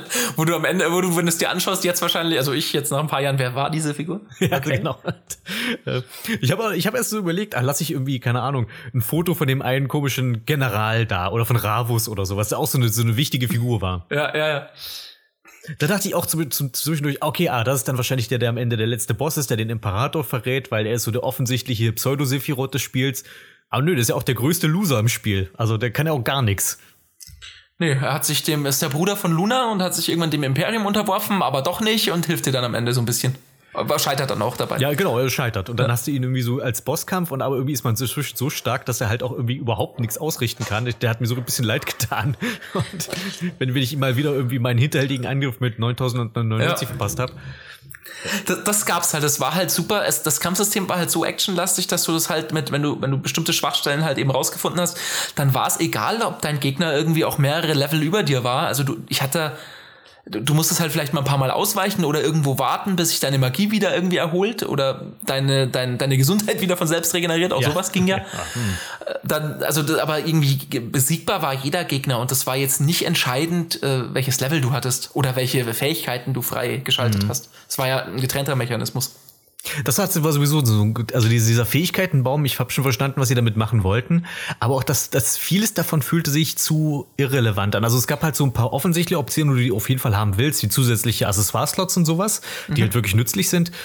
Aber dann hast du auch irgendwie, es gab auch so ein paar Sachen wie äh, prompt, du kann jetzt irgendwie bessere Fotos machen oder irgendwie so ein Kram, wo du denkst, dafür gebe ich doch keine Fertigkeitspunkte aus. Naja, irgendwann hatte ich dann, also ich, hatte ich dann eine Nebenaufgabe gemacht, wo du irgendwie immer, wenn du so einen Angriff von weit weg gemacht hast, äh, der Gegner dich nicht gesehen hat, hast du irgendwie schon zwei Fertigkeitspunkte gekriegt und den musste ich ein paar Mal machen. Und dann hatte ich halt irgendwann mal so viel übrig, dass, dass ich das dann irgendwann dann freigeschaltet habe. Aber dieses Fertigkeitensystem resultiert, glaube ich, aus so einem, ja, also ich habe immer das Gefühl, die, man wollte da halt ein total kompromissloses Spiel machen und irgendwie jeder Spielstil sollte unterstützt sein. Und deswegen kannst du da halt irgendwie dich in jede Richtung entwickeln, aber das ist halt so, also am Ende ist es halt ist halt alles egal, weil alles muss irgendwie losgelöst voneinander funktionieren, deswegen kann nichts ineinander greifen und deswegen ist halt am Ende alles egal, was du irgendwie machst. Ja, zum Beispiel diese Königswaffen. Ich weiß nicht, ob ich die jemals benutzt habe, außer der Plot hat gesagt, jetzt musst du mal die Königswaffen benutzen. Genau, war, war sowas. War. Also ich glaube, ich habe einmal bei, beim Titan musste man die, glaube ich, nehmen oder so. Und dann ansonsten ähm, hast du ja irgendwie 12 äh, lustige Königswaffen, den Mega-Shuriken und was es da nicht alles gibt, die ich, glaube ich, nicht einmal verwendet habe. Nee, gibt, also ich habe grundsätzlich, also sie waren nie die stärksten Waffen und du hättest sie ja nur irgendwie verwenden können, weil sie halt irgendwie eine Spezialattacke hatten. Aber die habe ich, äh, das ist was, was ich nicht in meinen, in meinen äh, ja, das, also diese Spezialattacke hatte ich nie auf dem Schirm. Dass ich irgendwie meine Kameraden mal Attacken ausführen lasse, das habe ich gelegentlich gemacht. Aber diese Spezialattacke mit der Waffe aufführen, da habe ich irgendwie nie dran gedacht, dass ich das überhaupt machen ja, kann. Ja, stimmt, stimmt. Weil das ist, das brauchst es halt auch einfach nie so richtig. Also außer du willst am Ende die Riesenschildkröte besiegen, aber das habe ich halt nicht gemacht. Keine Ahnung, ob es da was nützlich ist. Ähm, ja, das und ähm, Ansonsten mochte ich aber, dass es halt verschiedene Waffengattungen gab, die sich schon ein bisschen unterschiedlich auch angefühlt haben. Also ich habe halt im Wesentlichen immer mal gewechselt zwischen Langschwert, Dolche und Speer, weil die sich schon irgendwie also ich finde schon, dass sich dadurch, dass, dass das Tempo dann einfach ein bisschen variiert war im Kampf, das hat schon mich eher motiviert. Wenn ich die ganze Zeit wirklich nur Standard Langschwert geklopper gemacht hätte, wäre ich, glaube ich, hätte mich, glaube ich, das Kampfsystem schneller angeödet. Ja, ich hatte dann, glaube ich, irgendwann auch noch so einen Granatwerfer, den ich dann ab und zu mal benutzt habe. Ähm, aber es stimmt, äh, Speer musstest du auch ab und zu verwenden, wenn, also das, das, das, da wechselst du halt dann, wenn der Gegner irgendwie dir sagt, oder diese, diese Zahlen, die da hochploppen, dir, wenn sie halt lila sind. Genau. Und Orange war, glaube ich, so, dass das wie effektiv war, der Angriff. Ja. Und die Angriffe. Ja, und dann gibt's halt, ähm, dann ist halt dieses Auto so ein Riesenaspekt, was ich auch irgendwie interessant fand. Okay, du hast den Roadtrip, das heißt, wir rücken auch dieses Auto so sehr in den, in den Fokus. Ähm, da fand ich es so interessant, dass du das in zwei Ausführungen haben kannst. Einmal, entweder du willst einfach wirklich das nur als Transportmittel nehmen und du fährst nur auf der Straße, oder du baust es halt um in Geländewagen. Das fand ich ziemlich cool. Das, das kam aber erst später. Also da hatte ich das Spiel bestimmt schon zwei Monate durch oder so, dann haben sie diesen äh, Offroad-Patch da gebracht. Ach so. Also das ging am Anfang nicht. Das äh, kam erst sehr spät. Und also und ich hatte, also mein Auto konnte schon fliegen und alles. Ähm, das war also äh, für mich nicht mehr attraktiv, da irgendwie durch die Rabatten zu heizen. Oh, dein Auto konnte fliegen. Das habe ich zum Beispiel nie gehabt. Okay. Doch, das wird am Ende zum Luftschiff. Und das ist auch ganz cool, weil dann kannst du halt wirklich die ganze Welt so überfliegen und bereisen. Echt? ja. Und da gibt's sogar noch einen, einen optionalen Jump-and-Run-Dungeon. Also das Endgame ist schon ganz cool. Also ich habe, ich glaube, das, das Beste, was ich an dem Auto jemals gepimpt habe, war, ich habe irgendwie irgendwann die Scheinwerfer gehabt, dass du nachts nicht mehr angegriffen wirst oder so. Ja, das kam dann irgendwann. Es gab, war aber dann erst schon relativ spät, meine ich. Und fliegen geht erst ganz am Ende. Man konnte irgendwann fliegen mit der. Ja, du konntest fliegen mit der Karre, mit der Regalia. Aber musste man dafür irgendwas machen? Ich glaube, das Spiel durchspielen, also du musstest es irgendwie formal schon durchgespielt haben und dann konntest du, hast du irgendwie einen Teil kaufen können und dann konntest du es bei Sydney quasi zu so einem Flug äh, okay. Luftschiff umbauen. Okay, gut, das habe ich nie, das ist, das muss ich mir nochmal angucken, das interessiert ja. mich jetzt, aber. Äh es ist cool und, und kann man dann auch mal über diese, über diese Gebiete fliegen, dann sieht man halt auch nochmal die Welt ganz schön. Mhm. Ist schon nett. Aloha, hier ist Parappa aus der Zukunft. Ich melde mich kurz mit diesem kleinen Einschub. Äh, ich habe das hier ein paar Tage jetzt nach dem Podcast mit Antipathie aufgenommen, weil ich rauskriegen wollte, was es mit diesem fliegenden Auto auf sich hat. Das hat mich jetzt schon interessiert und gewurmt, dass ich es nicht bekommen habe. Und wie sich herausstellt, ich habe nachgeguckt, was man dafür machen muss. Man muss relativ in der Mitte des Spiels eher eine Sidequest erledigen und dann kriegst du einen neuen Motor und den kannst du dann einbauen lassen fürs fliegende Auto. Problem war, ich habe die Sidequest gemacht. Ich habe nur nie die Belohnung bekommen. Und die Sidequest kann man auch nicht wiederholen. Also ich dachte, vielleicht ähm, ist das so ähnlich wie bei den Jagdaufträgen, dass man die wiederholen kann und dann gibt es manchmal noch eine Belohnung, die du nicht immer bekommst, aber nö. Also entweder, also was heißt entweder, also wahrscheinlich ist es einfach nur ein Bug gewesen, dass ich diesen neuen Motor nicht bekommen habe. Und darum habe ich das fliegende Auto nicht gesehen und das ist ziemlich ärgerlich. Und aber ich werde jetzt nicht das Spiel nochmal durchspielen, nur für dieses verdammte fliegende Auto. So, das war der Einschub. Ähm, in einem Spiel, das ich allgemein als sehr buggy empfand, war das jetzt nochmal so das i-Tüpfelchen. Zurück zum Podcast. Ich fand es halt interessant, dass es halt neben dem Auto dann auch noch äh, die Chocobos gibt. Ich habe erst ein bisschen mit den Augen geleitet, weil ich dachte, ich habe eine coole Karre, warum brauche ich die blöden Vögel? Also, aber die sind schon praktisch für kurze Distanzen in die Wildnis. Also manchmal, du kommst ja. ja mit dem Auto nicht überall gut durch unbedingt. Obwohl ich es oft probiert habe. Also das Auto musste ganz schön leiden bei mir, als ich den Offroader hatte. Da bin ich wirklich, also ich wirklich versucht, keinen Meter zu laufen, wenn ich nicht musste. Wie im echten Leben.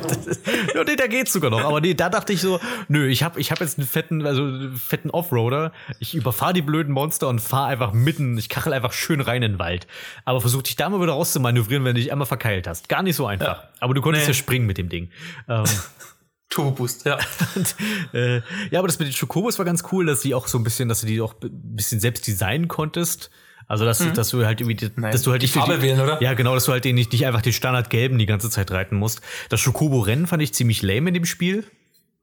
Ja, aber ich glaube, das war sowas, äh, es war halt super wenig Aufwand, das halt noch reinzumachen. Das glaube ich auch. Wenn du schon ja. so eine Reitfunktion hast. Und man hat, du hast, hast schon gemerkt, da hat keiner mehr irgendwie noch Mühen, mehr in Mühen investiert, als er hätte müssen. Das ist halt wirklich einfach nur, also das ist auch keine interessante Bahn oder sowas. Du, bist, du rennst halt einfach im Kreis und kämpfst, also und hast und, und reitest einfach gegen einen deiner Kumpels. Ja.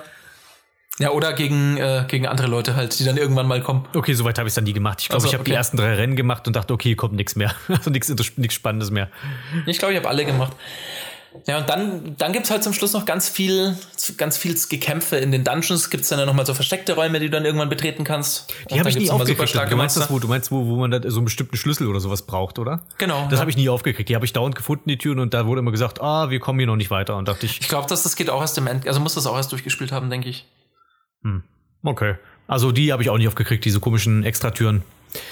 Ja, ist halt auch nur Gekämpfe. Hm. Also ich, ich muss jetzt im Nachhinein sagen, jetzt wo wir so ein bisschen reflektiert haben, es war ja doch abseits der Kämpfe schon ein bisschen was zu tun. Trotzdem fand ich es ein bisschen, also war das im, also das Problem, das irgendwie alle modernen Final Fantasies haben, und dann nehme ich jetzt das Remake von Teil 7 mit rein. Äh, es ist halt irgendwie zu viel Gekämpfe. Ich hatte irgendwie den Eindruck, dass bei den PlayStation 1 Teilen das Verhältnis halt noch ein bisschen anders war. Das war halt, du hast halt nicht irgendwie 90% der Spielzeit in Kämpfen verbracht. Hm. Ja. Ja, da wärst du auch, glaube ich, noch bekloppter geworden mit dem ganzen jedes Mal warten, bis der Kampfbildschirm lädt. Ja, ja das stimmt. Ja, Aber nur laden, das war natürlich auch eine interessante Sache, dass du quasi innerhalb der Spielwelt irgendwie nie Ladezeiten hattest, es sei denn, ja. du bist irgendwie, äh, ich weiß nicht, wurde, wurde nicht geladen, also in der Hauptstory manchmal ja, aber es war alles, also dieser Kontinent und sogar Altissia war ein Gebiet, das gestreamt wurde. Es gab eine Stelle, dieses Kraftwerk, mhm. in dem du mal warst in äh, ja. In, ah, wo waren in, diese, ich weiß auch nicht mehr, wie du Ort heißt, aber ich weiß, welches du meinst. Ja, ja, dieses Kraftwerk. Ähm, und das, äh, das war dann quasi äh, ein, ein Ladebildschirm und dann standst du im Kraftwerk, wo du dann Gladio wieder getroffen hast. Mhm. Aber waren nicht auch zum Beispiel diese komischen Militärbasen vom Imperium? Nicht auch sowas? Nee, die konnte man betreten. Einfach. Ja, aber da, da, aber da wechselt es doch auch erstmal, oh, wir sind jetzt hier in dieser Schleichmission. Ist ja nicht so, als ob du da einfach reingehst und sagst, jetzt schleichen wir, sondern du gehst an einem bestimmten Punkt, dann reden deine Kumpels mit dir und dann wirst du irgendwie schwarz blenden und dann bist du irgendwo, musst schleichen. Okay, also da kann man zumindest später noch mal reingehen, dachte ich. Und deswegen, ja, ja schon, aber ich meine, aber, nicht mehr. ich meine aber bei dieser Mission selbst, also während du das erste Mal dies, das Ding machst. Okay, da ist eine Blende, da ist es dann nicht nahtlos, meinst du? Genau, ja, das meine ich. Okay, also, ja, aber ich, also ich meine die, die, Spielwelt, aber, aber sie ist nahtlos betretbar. Ja, das, also ja. das meinte ich. Okay, also das, das fand ich ja dann so beeindruckend, halt, wenn du am Ende drüber fliegst, dass du halt wirklich siehst, okay, krass, das ist wirklich eine zusammenhängende Welt. Mhm. Und das habe ich bei Teil 7 Remake so ein bisschen vermisst auch, muss ich ehrlich sagen. Hat mich ehrlich gesagt nicht gestört. Hier fand ich es mal interessant, dass, dass das so gemacht wurde. Aber es ist jetzt auch nichts, wo ich sage, oh, das muss jetzt immer so sein, das ist der neue Status quo. Weiß nicht. Das ist halt, also, wenn du dich entscheidest für ein Open-World-Design, dann ist es schon ganz nett. Es hat. Nee, ich will, ich will da gar nicht drüber meckern. Ich fand es auch eine, eine interessante und eine coole Designentscheidung eigentlich. Jetzt ist die Frage, wenn du jetzt, also jetzt gibt es natürlich viele Fragen, die man jetzt zu dieser Spielwelt stellen könnte noch. Ähm, aber wenn du jetzt, wenn du jetzt so zurück überlegst zu anderen Final Fantasy Spielen, ähm, da war es ja jetzt schon so, dass sie dir diese Gebiete, die du da, oder dieses, diesen großen Kontinent als wesentliche Spielwelt verkauft haben. Ja, es gab irgendwie, wenn du dann in den Spielberater schaust, noch irgendwelche zwei anderen Kontinente oder so, oder und, und das, dieses Imperium äh, war dann irgendwie auch auf seinem eigenen Kontinent, den du aber dann nur im Zug irgendwie bereist hast An welcher Stelle hättest du dir gewünscht, dass du noch mehr Spielwelt gehabt hättest? Oder hättest du lieber alles auf diesem Kontinent stattfinden lassen und dann hättest dich gar nicht so gestört, dass der zweite Teil so linear war? Also, ich glaube, es wäre dann wirklich Richtung Ende gewesen, wenn man dann ins Imperium kommt, weil zwischendurch diese Zugreise fand ich zumindest mal eine interessante Abwechslung. Nun heißt Zugreise natürlich, okay, jetzt ist linear, weil das Ding ist auf Schienen. Ähm, du hast ja, du steigst ja zwischendurch zwar mal aus und bekämpfst irgendwie einen Morbol und so einen Krimskrams, was ich auch eine sehr anstrengende Mission fand, weil du auch dauernd auf Ja. Ignis warten musst. Aber Da ist gerade noch eine Waffe, äh, die holen wir uns schnell. ja. Und äh, aber ich glaube dann, ich glaube, dass das, das, das Ende des Spiels, da wäre es ganz cool gewesen, wenn es noch mal ein bisschen offener geworden wäre, weil das ist schon, finde ich, der Kern des Spiels, diese große offene Spielwelt, wo du auch dich frei bewegen kannst und dass du dann halt ähm, wenn du ins Imperium kommst, was immer als groß und auch so riesig und weitläufig, also dass du vielleicht dich einfach in der Stadt ein bisschen mehr hättest bewegen können, weil du bist ja da auch wirklich nur streng linear in diesem Imperium. Du kommst da hin und die Stadt ist bereits ja schon zerstört und dann läufst du auch eigentlich nur so einen Tunnel ab.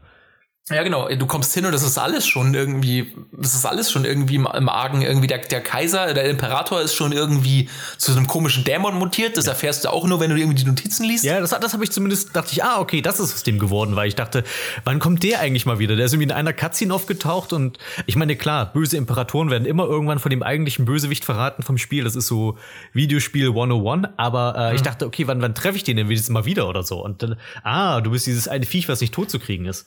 Ja, das war, das war so ein bisschen antiklimatisch. Und ähm, dann hattest du halt dann den Schlusskampf mit Adin. Und der war dann auch erstmal antiklimatisch, weil du ihn ja verlierst.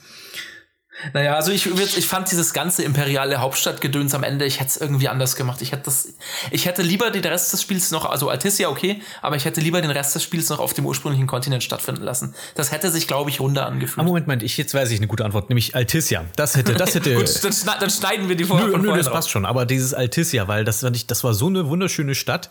Und wenn du auf die Karte guckst von der Stadt, ist die ja auch riesengroß. Aber du kannst irgendwie nur in so, so ein Achtel von der Stadt irgendwie eigentlich hin. Weil die Gondeln fahren ja nur so auf ein paar, auf so einem kleinen Kreis. Ja, das stimmt. Also das ist so ein riesiges Gebiet, aber du hast, du siehst halt nur so einen winzigen Ausschnitt davon und ich dachte, ah, okay, das ist jetzt so die neue Open World, als ich da ankam, weil ich dachte, oh, das ist ja alles so ein bisschen verschlungen und aber auch so riesig auf der Karte. Aber nee, du kommst da überall ja gar nicht hin. Nee, das ist, das ist so eine Makulatur, so eine Makulaturstadt. Also du kämpfst da nicht viel. Das ist halt dann nur der Abschluss. Also du hast dann am Ende quasi äh, den Kampf. Also ein, du hast dann am Ende dann Kampf, aber es ist jetzt nicht so, dass du da, dass es da viel zu tun gäbe. Und du hast einen der nervigeren Bosskämpfe auf jeden Fall, diesen Leviathan, der einfach irgendwie endlos geht. Ja. Und der auch kein bisschen schwierig ist, weil ich, ich weiß nicht, ob der mich Ja. einmal getroffen hat. Nichts, in, also kein Boss oder kein Gegner in diesem Spiel fand ich schwierig. Du konntest, selbst wenn er dich getroffen hat, dann hat, dann konntest du äh, durchschnittlich so oft ausweichen, dass es schon gereicht hat, um dich wieder zu regenerieren. Also es war schwierig, würde ich da jetzt gar nichts irgendwie bezeichnen. Ich habe jetzt aber auch nicht die ganz krassen, die ganz krassen Bosse versucht, muss ich jetzt auch sagen. Aber es ist, ich fand es sehr cool. Diese Stelle, die du jetzt gerade beschreibst, fand ich sehr cool inszeniert, wo dann du durch schwebende Gebäude irgendwie fliegst, wo dann irgendwie das Chaos hereinbricht über die ganze Stadt. Ah, nee. Und die Musik war geil. Ich glaube, nee, wirklich. Also ich fand ähm, diese Szene, da, ich, ich, da habe ich so mit den Augen gerollt, weil ich dachte, okay, ja, jetzt machen wir diesen ganzen Dragon Ball Z Bullshit hier und äh, in, in, in 15 Minuten kämpfe ich wieder auf Leben und Tod mit irgendwelchen Soldaten, oder? Und dann, nachdem ich jetzt die göttliche Riesenschlange besiegt habe. Zurück. Ja gut, aber das, das kannst du ja von, das, das, da würdest du jetzt bestimmt in anderen Final Fantasy Spielen ähnliche Situationen Ich weiß nicht, aber ich glaube, glaub, in anderen Stellen ist, ist aber so ein, so ein Zwischenboss, der eigentlich nicht wirklich viel Relevanz hat, eher wenn man ehrlich ist, der wäre, glaube ich, nicht so überinszeniert gewesen. Okay, naja, Und, ich, und, ich und denke, an die Musik kann ich mich kein Stück erinnern. ah, Apokalypsis Noctis oder Ap- Apokalypsis Aquarius, also ehrlich, du, äh, wollen wir, wollen wir mal zur Musik Gerne. übergehen? Ich glaube, Ich, ich, ich bin da schnell durch. Ich kann mich Okay. an, bis auf Stand by Me an so gut wie nichts erinnern an, den- an den Soundtrack. Das ist, der ist so an mir vorbeigegangen. Und oh mein Gott. ich, das, das war einfach so ein belangloses Gedüdel die ganze Zeit. Oh nein. Doch. Also so, äh, ich, ich fand, nein, ich fand es überhaupt nicht belanglos. Ich fand die Musik total schön und ich fand die, also es war wirklich so ein Soundtrack, den ich mir, also jetzt nicht diese Soundtracks aus den anderen Final Fantasy Spielen, die ich beim Autofahren auch oft gehört habe, ähm, sondern wirklich den, den Soundtrack des Spiels selber. Ich fand den so schön, dass ich den, es ist wirklich eins der Spiele Sound, äh, einer der Spiele Soundtracks gewesen, den ich danach noch irgendwie gehört habe, nachdem ich es durch hatte, weil ich so viele schöne Stücke halt irgendwie da gefunden habe. Meine, meine Frau hat mir den mal so ein paar Sachen daraus dann vorgespielt. Wir haben es zusammen durchgespielt und sie äh, und sie meint dann, ah ja, hier das ist doch die Stelle und die Stelle. Ich so, ich habe keine Ahnung, mir kommt die Musik bekannt vor, aber mehr, mehr kann ich dazu nicht sagen. Also, also die, die Komponistin ist die Kingdom Hearts Komponistin gewesen, also die die die, die Kingdom Hearts Musik komponierte, war auch äh, die Komponistin bei diesem Spiel und also ich ohne Witz, also äh, man kann über Kingdom Hearts jetzt auch sagen, was man will, aber die Mucke ist meiner Meinung nach über jedem Zweifel erhaben und äh, hier ist es auch so. Also die Musik hat war mal wirklich eine 10 von 10 Hm. bei mir. Also nix hängen geblieben, null. Okay. Also das war so, weil meistens ist man aber auch sowieso im Auto unterwegs. Also und da bist du irgendwie, bist in, in der Einöde und da düdelt halt auch so ein bisschen unaufdringliches Gedüdel halt vor sich hin. Du, du hattest keine Gänsehaut am Ende, als dann, ähm, als dann am Ende, also diese in dieser letzten Szene, wo diese ganzen Vorfahren halt auch und diesen, diesen ganzen Königswaffen halt irgendwie Adin im, im Jenseitsreich irgendwie vernichten, als dann so diese, diese, äh, diese, dieses, diese Spezialversion von Somnus heißt das Lied, das auch kommt, wenn du es am Anfang startest, das Spiel. Da, da hattest du keine Gänsehaut bei der Inszenierung von dem Stück? Null. Äh, ich, ich, äh, jetzt, ich kriege jetzt Gänsehaut, wenn ich dran zurückdenke, weil die Musik so geil war. nee, also, aber ich glaube, zu dem Zeitpunkt habe ich auch schon ein bisschen abgeschaltet, wo ich dann dachte, ah, okay, ja, Adin, bla bla bla, du, oh nein, die Welt ist so gemein und ich habe weiterhin, ich sehe aus wie ein Penner und ja. Hm. Ich dachte auch die ganze Zeit, oh geil, der letzte Endgegner ist ein Landstreicher. Ja, im Prinzip ja. Das ist äh, einer der tausend Jahre in einer Nee, Höhle. ich fand die. Präsentation so ein bisschen durchwachsen. Also bei der Musik habe ich jetzt so meinen, meinen Teil gesagt. Ich finde die Landschaften so ist alles mega geil, aber ich, aber zwischendurch diese ganzen Grafikglitches, also normal, ich bin normalerweise niemand, der auf sowas groß achtet, aber hier fand ich schon sehr auffällig. Also wie oft dort irgendwie die Grafik rumgespackt hat. Echt? Habe ich jetzt, ist, vielleicht verklärt, aber äh, was zum Beispiel? Äh, Hatte ich jetzt nicht so in Ge- Erinnerung. Gegner, also nicht Gegner, aber auch dann, dass deine Kameraden mal irgendwie wegploppen. Ähm, dann hast du zwischendurch, am Ende, wo du in dieser, äh, in dieser spooky Fabrik bist von Adin und der dir die ganze Zeit irgendwie Trugbilder von Prompto zeigt, der ja eventuell tot sein könnte. Bei mir ist zum Beispiel mal eins dieser Trugbilder eingefroren, das blieb einfach auf der Treppe stehen. Und dann war es aber Okay. leider an einer anderen Stelle, wo es auftauchen sollte, nicht da und ich musste damit interagieren und ich wusste nicht, was ich tun soll. Ich war in einem Raum und du musst irgendwie, und die, die, der Gag soll ja irgendwie sein, dass du, dass da Prompto auf diesem Stuhl sitzt oder sowas. Aber Prompto saß nicht auf dem Stuhl, da war einfach nur ein leerer Stuhl, mit dem ich interagieren musste und dann hat Adin gesagt, hahaha, das war ja nur eine Illusion und ich habe keine Ahnung gehabt, wovon er redete. Hat seine Illusion nicht ja, funktioniert. also, und das war, war sehr häufig, fand ich. Also da, Echt? Okay. so häufig, dass da irgendwelche Grafikglitches waren, wo ich dachte, meine Fresse. Okay, nee, habe ich gar nicht so in Erinnerung. Also überhaupt, also ja, gelegentlich, äh, was mal auch mir passiert ist, ist, dass irgendwie ein, äh, dass das Auto losgefahren ist und irgendwie ein Charakter war nicht Ja, eingestiegen. das oder hatte ich auch ein paar Mal. Also das, das passiert, aber so abseits davon kann ich mich jetzt an keine größeren Grafikglitches erinnern. Also bei mir, also mir kam, es ist häufig irgendwie über den Weg gelaufen, keine Ahnung. Äh, ich weiß, gibt's das Spiel auf was anderem noch als der PS4? Weil vielleicht gibt's unterschiedliche Versionen oder so. Also ich habe es auch auf der PS4 gespielt, auf einer PS4 Pro allerdings damals schon. Vielleicht macht das noch einen Unterschied. Sonst gibt es das Spiel noch für PC und für eine Xbox Nee, also ich One habe es auch für die PS4 gespielt und da hatte ich schon den Eindruck, dass, ähm, dass, dass, da, dass da vieles nicht glatt gebügelt wurde. Oder vielleicht hatte er auch nicht nur die, diese komischen Fehler. Also. Aber eine Sache an der Präsentation, an der muss ich wirklich schimpfen. Und das ist für mich, glaube ich, mein meistgehasster Aspekt im Spiel. Wirklich mit Abstand. Und das ist die Schriftgröße. Okay. Ich habe Echt, war, die so, war die so schlimm? Die ist so winzig, selbst mit Brille musste ich manchmal mich vor den Fernseher stellen, um zu lesen, was da an diesen ulkigen, winzigen Textboxen ist. Irgendwelche, wenn, wenn ich mir ein Item aussuchen musste, musste ich irgendwie aufstehen und zum Fernseher gehen oder okay, wenn ich, wenn ich irgendwelchen Sound, ich ja Soundtrack, aus, wenn ich einen Soundtrack auswählen wollte, in dem Auto, diese winzige Schrift, und, und, also das fand ich wirklich absolut, ein absolutes Unding. Weil wer, wer sitzt denn so nah an seinem Fernseher, dass er da irgendwie Schriftgröße 8 lesen will? Okay, also hatte ich jetzt, also sie war jetzt, ich habe sie jetzt nicht als besonders groß in Erinnerung, aber ich konnte es schon lesen. Also es ist jetzt, fand es jetzt nicht so Also schlimm. ich fand's super anstrengend. Also das, das, äh, du hast diesen, du hast dieses riesige Bild und meistens ist eh nicht viel drin. Mach doch einfach mal die verdammten Texte größer. Ja, na, das ist, das wäre ja grundsätzlich sowas, was man mal irgendwie in Spielen einführen könnte, dass man die verdammte Schriftgröße einstellen Ja, kann. Barrierefreiheit, Ich meine, das kann jetzt nicht so hallo? schwierig sein. Ja, kann ja nicht so schwierig sein. Ob man da jetzt irgendwie Schriftgröße 8 oder 10 oder 12 irgendwie nimmt. Und ja. Ansonsten, ich mochte noch die, die Idee mit den Gerichten, dass du halt so viele Gerichte finden konntest und auch, dass du, dass du dadurch auch einfach diesen ganzen Krempel, den du findest, also dass du den noch einsetzen kannst für irgendwas, nämlich für Ja. Gerichte und dass die dann Und auch, das dass die dann auch einen auch lecker Statuseffekt haben. Das fand ich auch cool, so dass du dir überlegen kannst, was habe ich am nächsten Tag vor oder was was mache ich und welche was welches Gericht könnte mir da was bringen. Tatsächlich effizient eingesetzt habe ich es glaube ich nur einmal wirklich. Also ich finde die Grundidee gut, die Umsetzung, also wirklich gebraucht hat man es häufig nicht.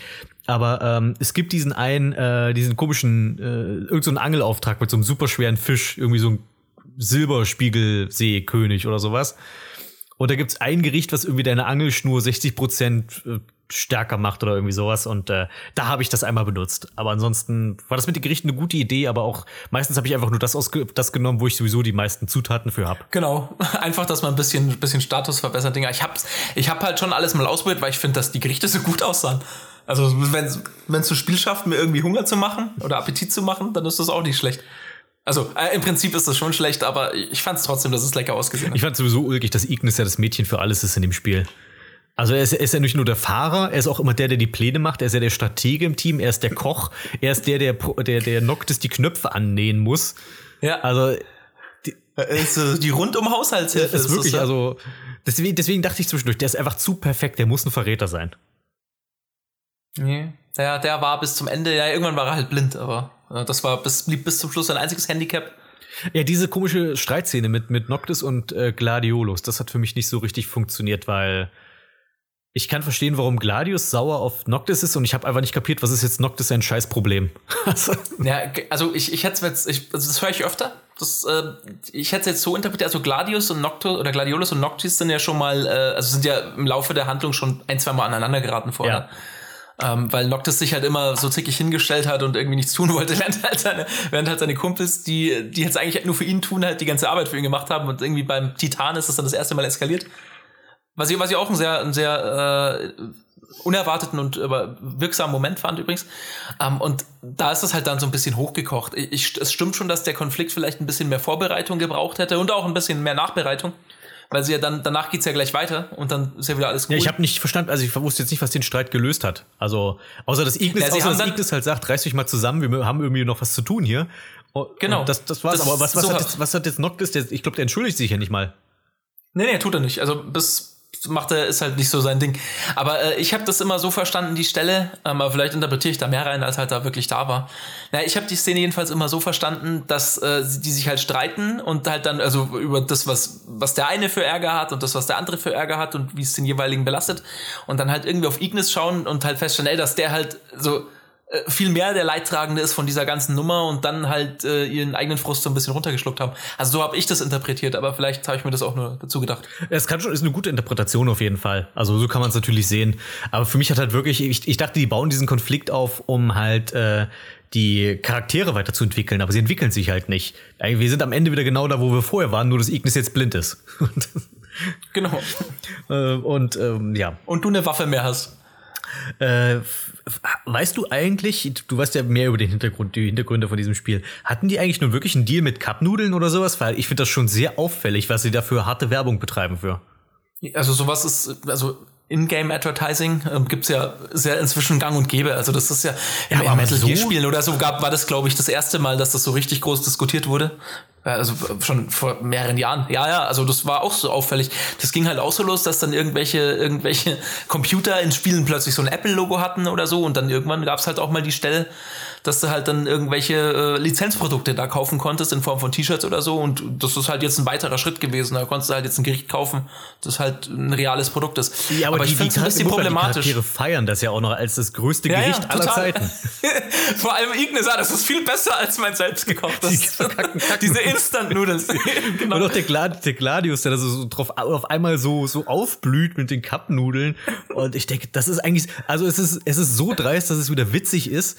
Aber ich dachte, okay, ich weiß, Cup-Nudeln sind eine mächtige Marke in Japan, aber haben die jetzt heimlich Square Enix gekauft? Weil das fand ich schon wirklich krass. Nee, und da besiegst ja, da besiegst ja noch so ein optionales Riesenmonster, um irgendwie noch das richtige Krabbenfleisch zu haben oder sowas. Genau, um ein, um, um dann da äh, Instant-Nudeln draus zu bauen äh, und draus zu craften. Nee, also so, so, so, sowas gibt's in, in Japan noch viel häufiger. Also da treten Videospielfiguren auch immer als Werbe, also in Werbespots auf oder so. Das gibt's da relativ häufig. Ähm, und das hat halt jetzt hier mal rübergeschafft. Ich finde es insofern problematisch, dass ich halt zumindest erwarten würde, dass das irgendwie auf der Spieleverpackung oder innerhalb des Spiels gekennzeichnet ist. Wenn das eine Fernsehsendung macht, unterstützt durch Produktplatzierung, dann müssen sie das ja halt irgendwie auch angeben. Und das, äh, also das ist schon wieder so ein dünnes Eis, äh, dass man sich nicht wundert, wenn da irgendwann die, der Start mal kommt und da halt irgendwie Schellen austeilt, weil man es halt wirklich so dreist überbeansprucht. Äh, Ein weiterer Aspekt, ich springe jetzt mal ein bisschen rum, so zwischen Punkten, die, die, die ich noch einwerfen möchte. Es sei denn, du hast irgendwie noch einen großen Aspekt, den du ansprechen möchtest. Ähm, ich finde die Sache mit der Nacht, fand ich auch eine total coole Sache eigentlich, dass nachts ähm, nicht einfach nur andere Monster kommen, sondern dass da wirklich spezielle Monster kommen. Und vor allem am Anfang des Spiels, wenn du nicht weißt, was dich erwartet und die, ich finde schön, schön, wie sie es aufgebaut haben, dass sich halt immer alle davor warnen, nein, reise nicht bei Nacht, das ist zu gefährlich. Oh, es wird Nacht, wir müssen schnell irgendwie eine Lagerstätte finden oder sowas. Und wenn du das erstmal nachts unterwegs bist und dann, dann tauchen diese, äh, erstmal ist ja die, die Musik dann anders. Und, ähm, und dann tauchen diese viel abgefahrenen Monster mitunter auf. Das hat super gut funktioniert. Ich fand es ein bisschen schade, dass es nach hinten hin so ein bisschen abgeflacht ist, der Effekt. Ich glaube, das hätte man leicht dadurch lösen können, dass man einfach immer neue und noch stärkere Monster vielleicht da einstreut. Aber viel stärker als diesen Wolframadator, Wolf, Wolfram, der, das Monster kommt ja irgendwie nicht. Ich, der- also einfach nur Eisengigant in Rot, aber äh, dass, dass man da vielleicht irgendwie noch, auch wenn du dann, wenn du im Endgame bist, dann wirklich halt noch so richtig krasse, keine Ahnung, Cthulhu-Viecher irgendwann auftauchen lässt, gegen die du keine Chance hast, einfach damit du diese, diese Furcht vor der Dunkelheit auch weiterhin aufrechterhalten kannst. Weil mir als Spieler war, war es irgendwann egal, ob ich Tag oder Nacht unterwegs war. Ich habe sowieso alles platt gemacht. Ja, genau. So, also ging dann relativ, ging dann relativ gut. Irgendwann am Anfang hast du halt irgendwie noch mehr Zeit gebraucht, weil du diesem Wolframator da wenig abgezogen hast. Aber äh, bis zum Ende hin ging es auf jeden Fall. Das ist dasselbe ist irgendwie am Tag überraschen dich ja auch oft so Truppen irgendwie, so ähm, imperiale Mhm, ja. Truppen oder Magitech-Infanterie. Und äh, die wurden dann irgendwann mal halt insofern stärker, dass dann irgendwie so Mechs halt auch dabei waren. Ähm, aber die, die, also ab einem bestimmten Punkt waren die auch nicht mehr herausfordernd. Also die hast dann irgendwann auch weggen, weggenutzt. Die haben mich ein paar Mal dann tatsächlich überrascht, weil ich nicht damit gerechnet habe, dass die auch stärker werden. Da waren da dann irgendwelche komischen Magitech-Assassinen dabei und die konnten einem schon ordentlich in den Arsch treten. Ja, ähm, genau. Aber ja, ja, das, die, die, das sind doch tatsächlich die wenigen Kämpfe, die ich irgendwie noch als relativ fordernd fand, weil du, hast manchmal wirklich große Mengen von denen gehabt und wenn du da noch mehrere von diesen wirklich starken dabei gehabt hast, äh, da, die konnten schon deine Gruppe relativ schnell zerlegen. Aber du hast ja auch, selbst wenn dein Charakter stirbt, hast du ja irgendwie noch ein riesen Zeitfenster, um eine Phönixfeder zu schmeißen. Ja.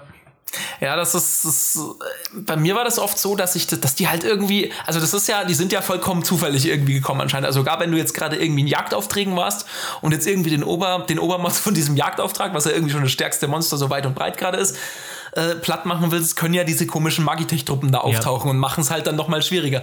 Also das, das fand ich auf der einen Seite halt wirklich cool, weil es halt äh, so ein Unsicherheitsfaktor ist, der das vielleicht noch mal so ein bisschen spannender Ja. macht.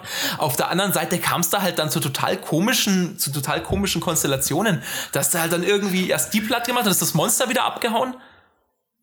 Also Ja. irgendwann war es dann auch mal chaotisch. Ja, das fand ich, dann- das war so, das, das, was du meinst, ich bin, ich bin da voll bei dir. Also, ich mag den Aspekt, dass es halt so unberechenbar ist, das macht's spannender auf jeden Fall. Aber du bist halt irgendwie gerade im Kampf gegen diese komische Herde Monster-Giraffen oder was da manchmal rumrennt und da kommen auf einmal Cyborgs dazu und kämpfen auf der Seite der Giraffen. Und äh, das, ist, das ist so ein bisschen eigenartig.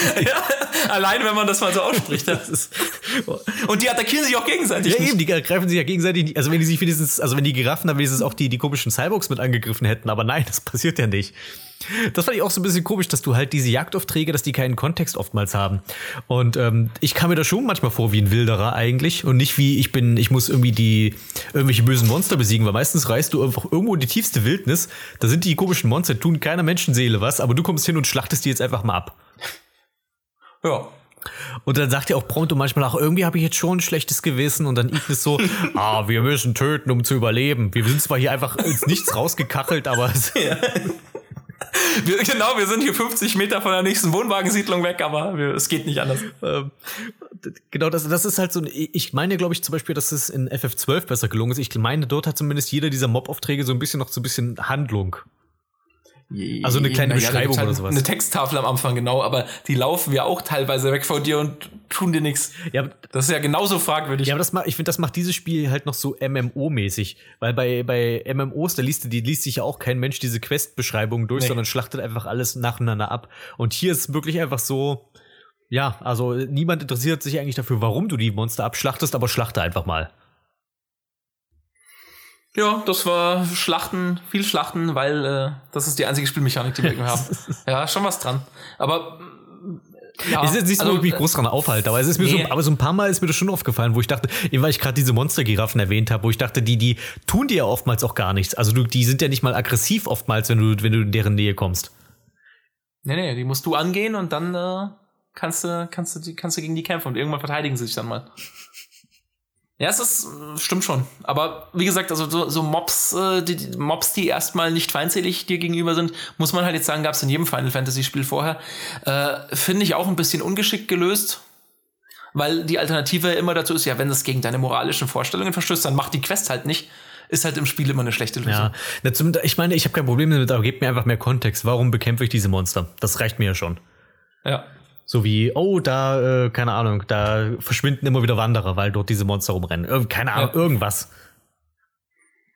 Ja, hätte man in einem Nebensatz irgendwie klären können, das stimmt schon.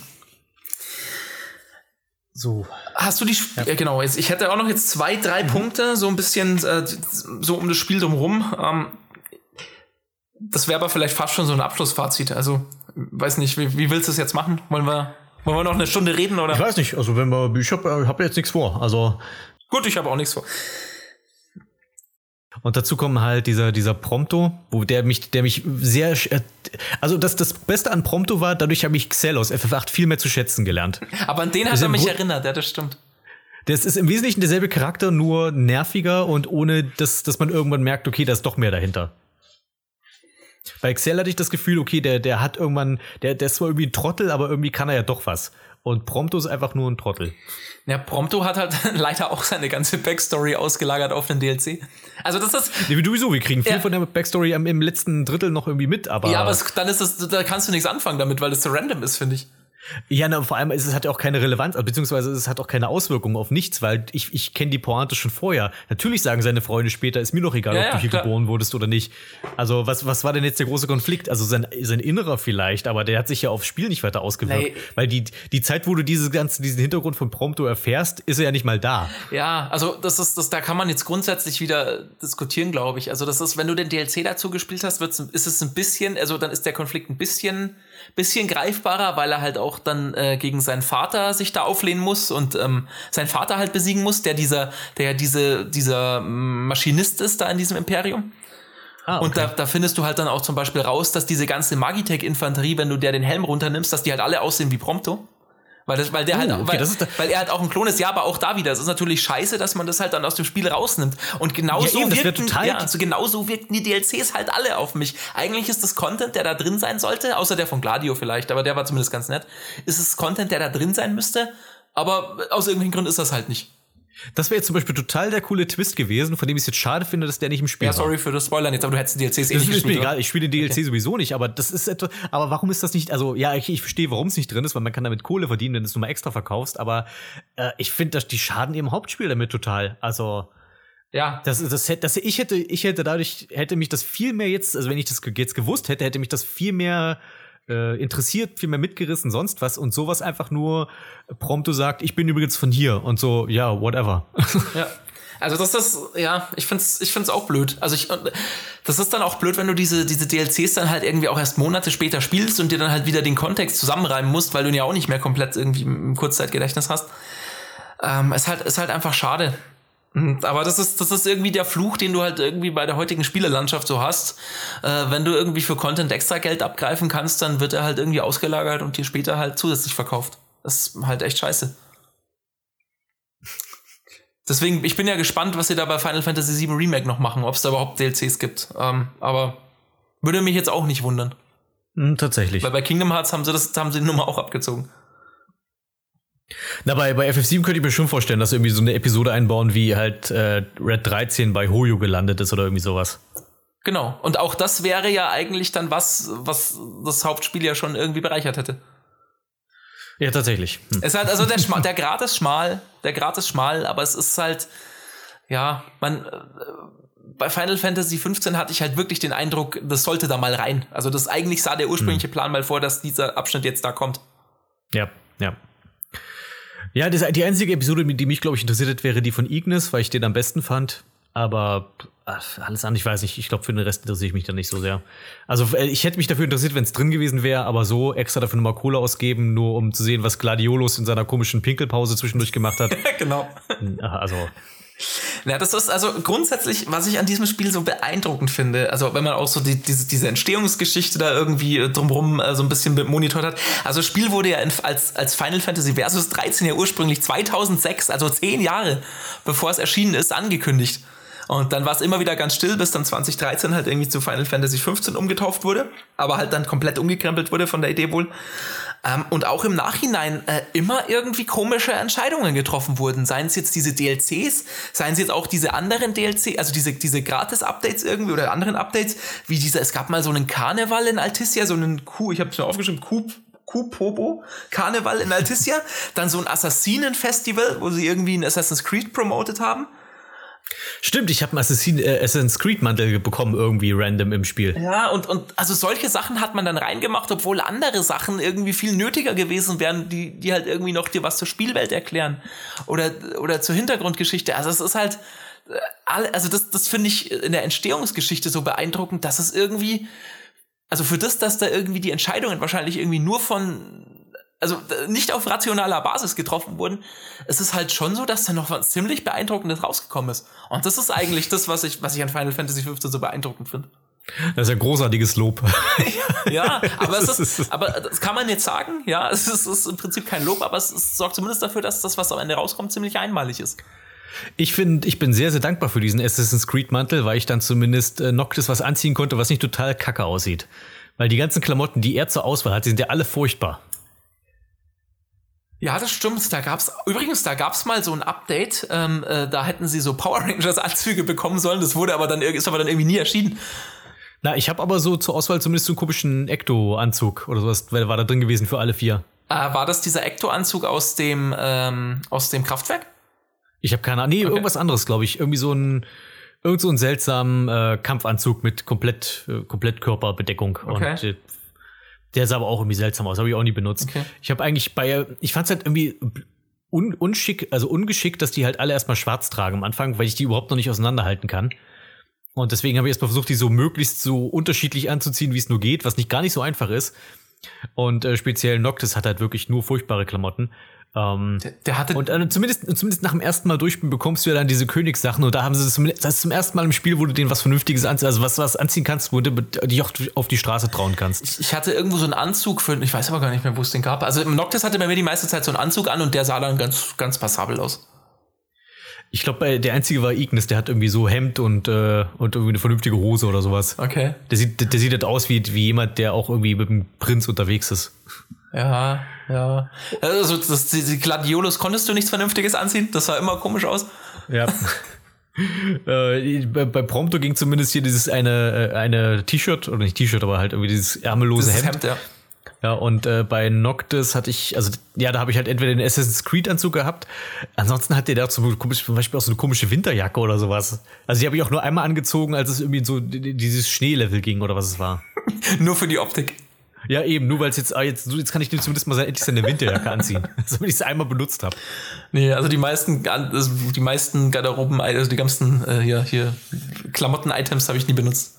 Das fand ich schade, weil warum gibt es nicht einfach mehr Klamotten? Das wäre besser, hätte ich interessanter gefunden als diese 12.000 Accessoires, die ich sowieso alle nicht auseinanderhalten kann. Ja. Ja, das ist, also das ist, das, die haben viel versucht bei dem Spiel zu entschlacken, haben, haben aber das dann nicht konsequent genug gemacht. Also das, es, ich weiß nicht mehr, welches Spiel das war.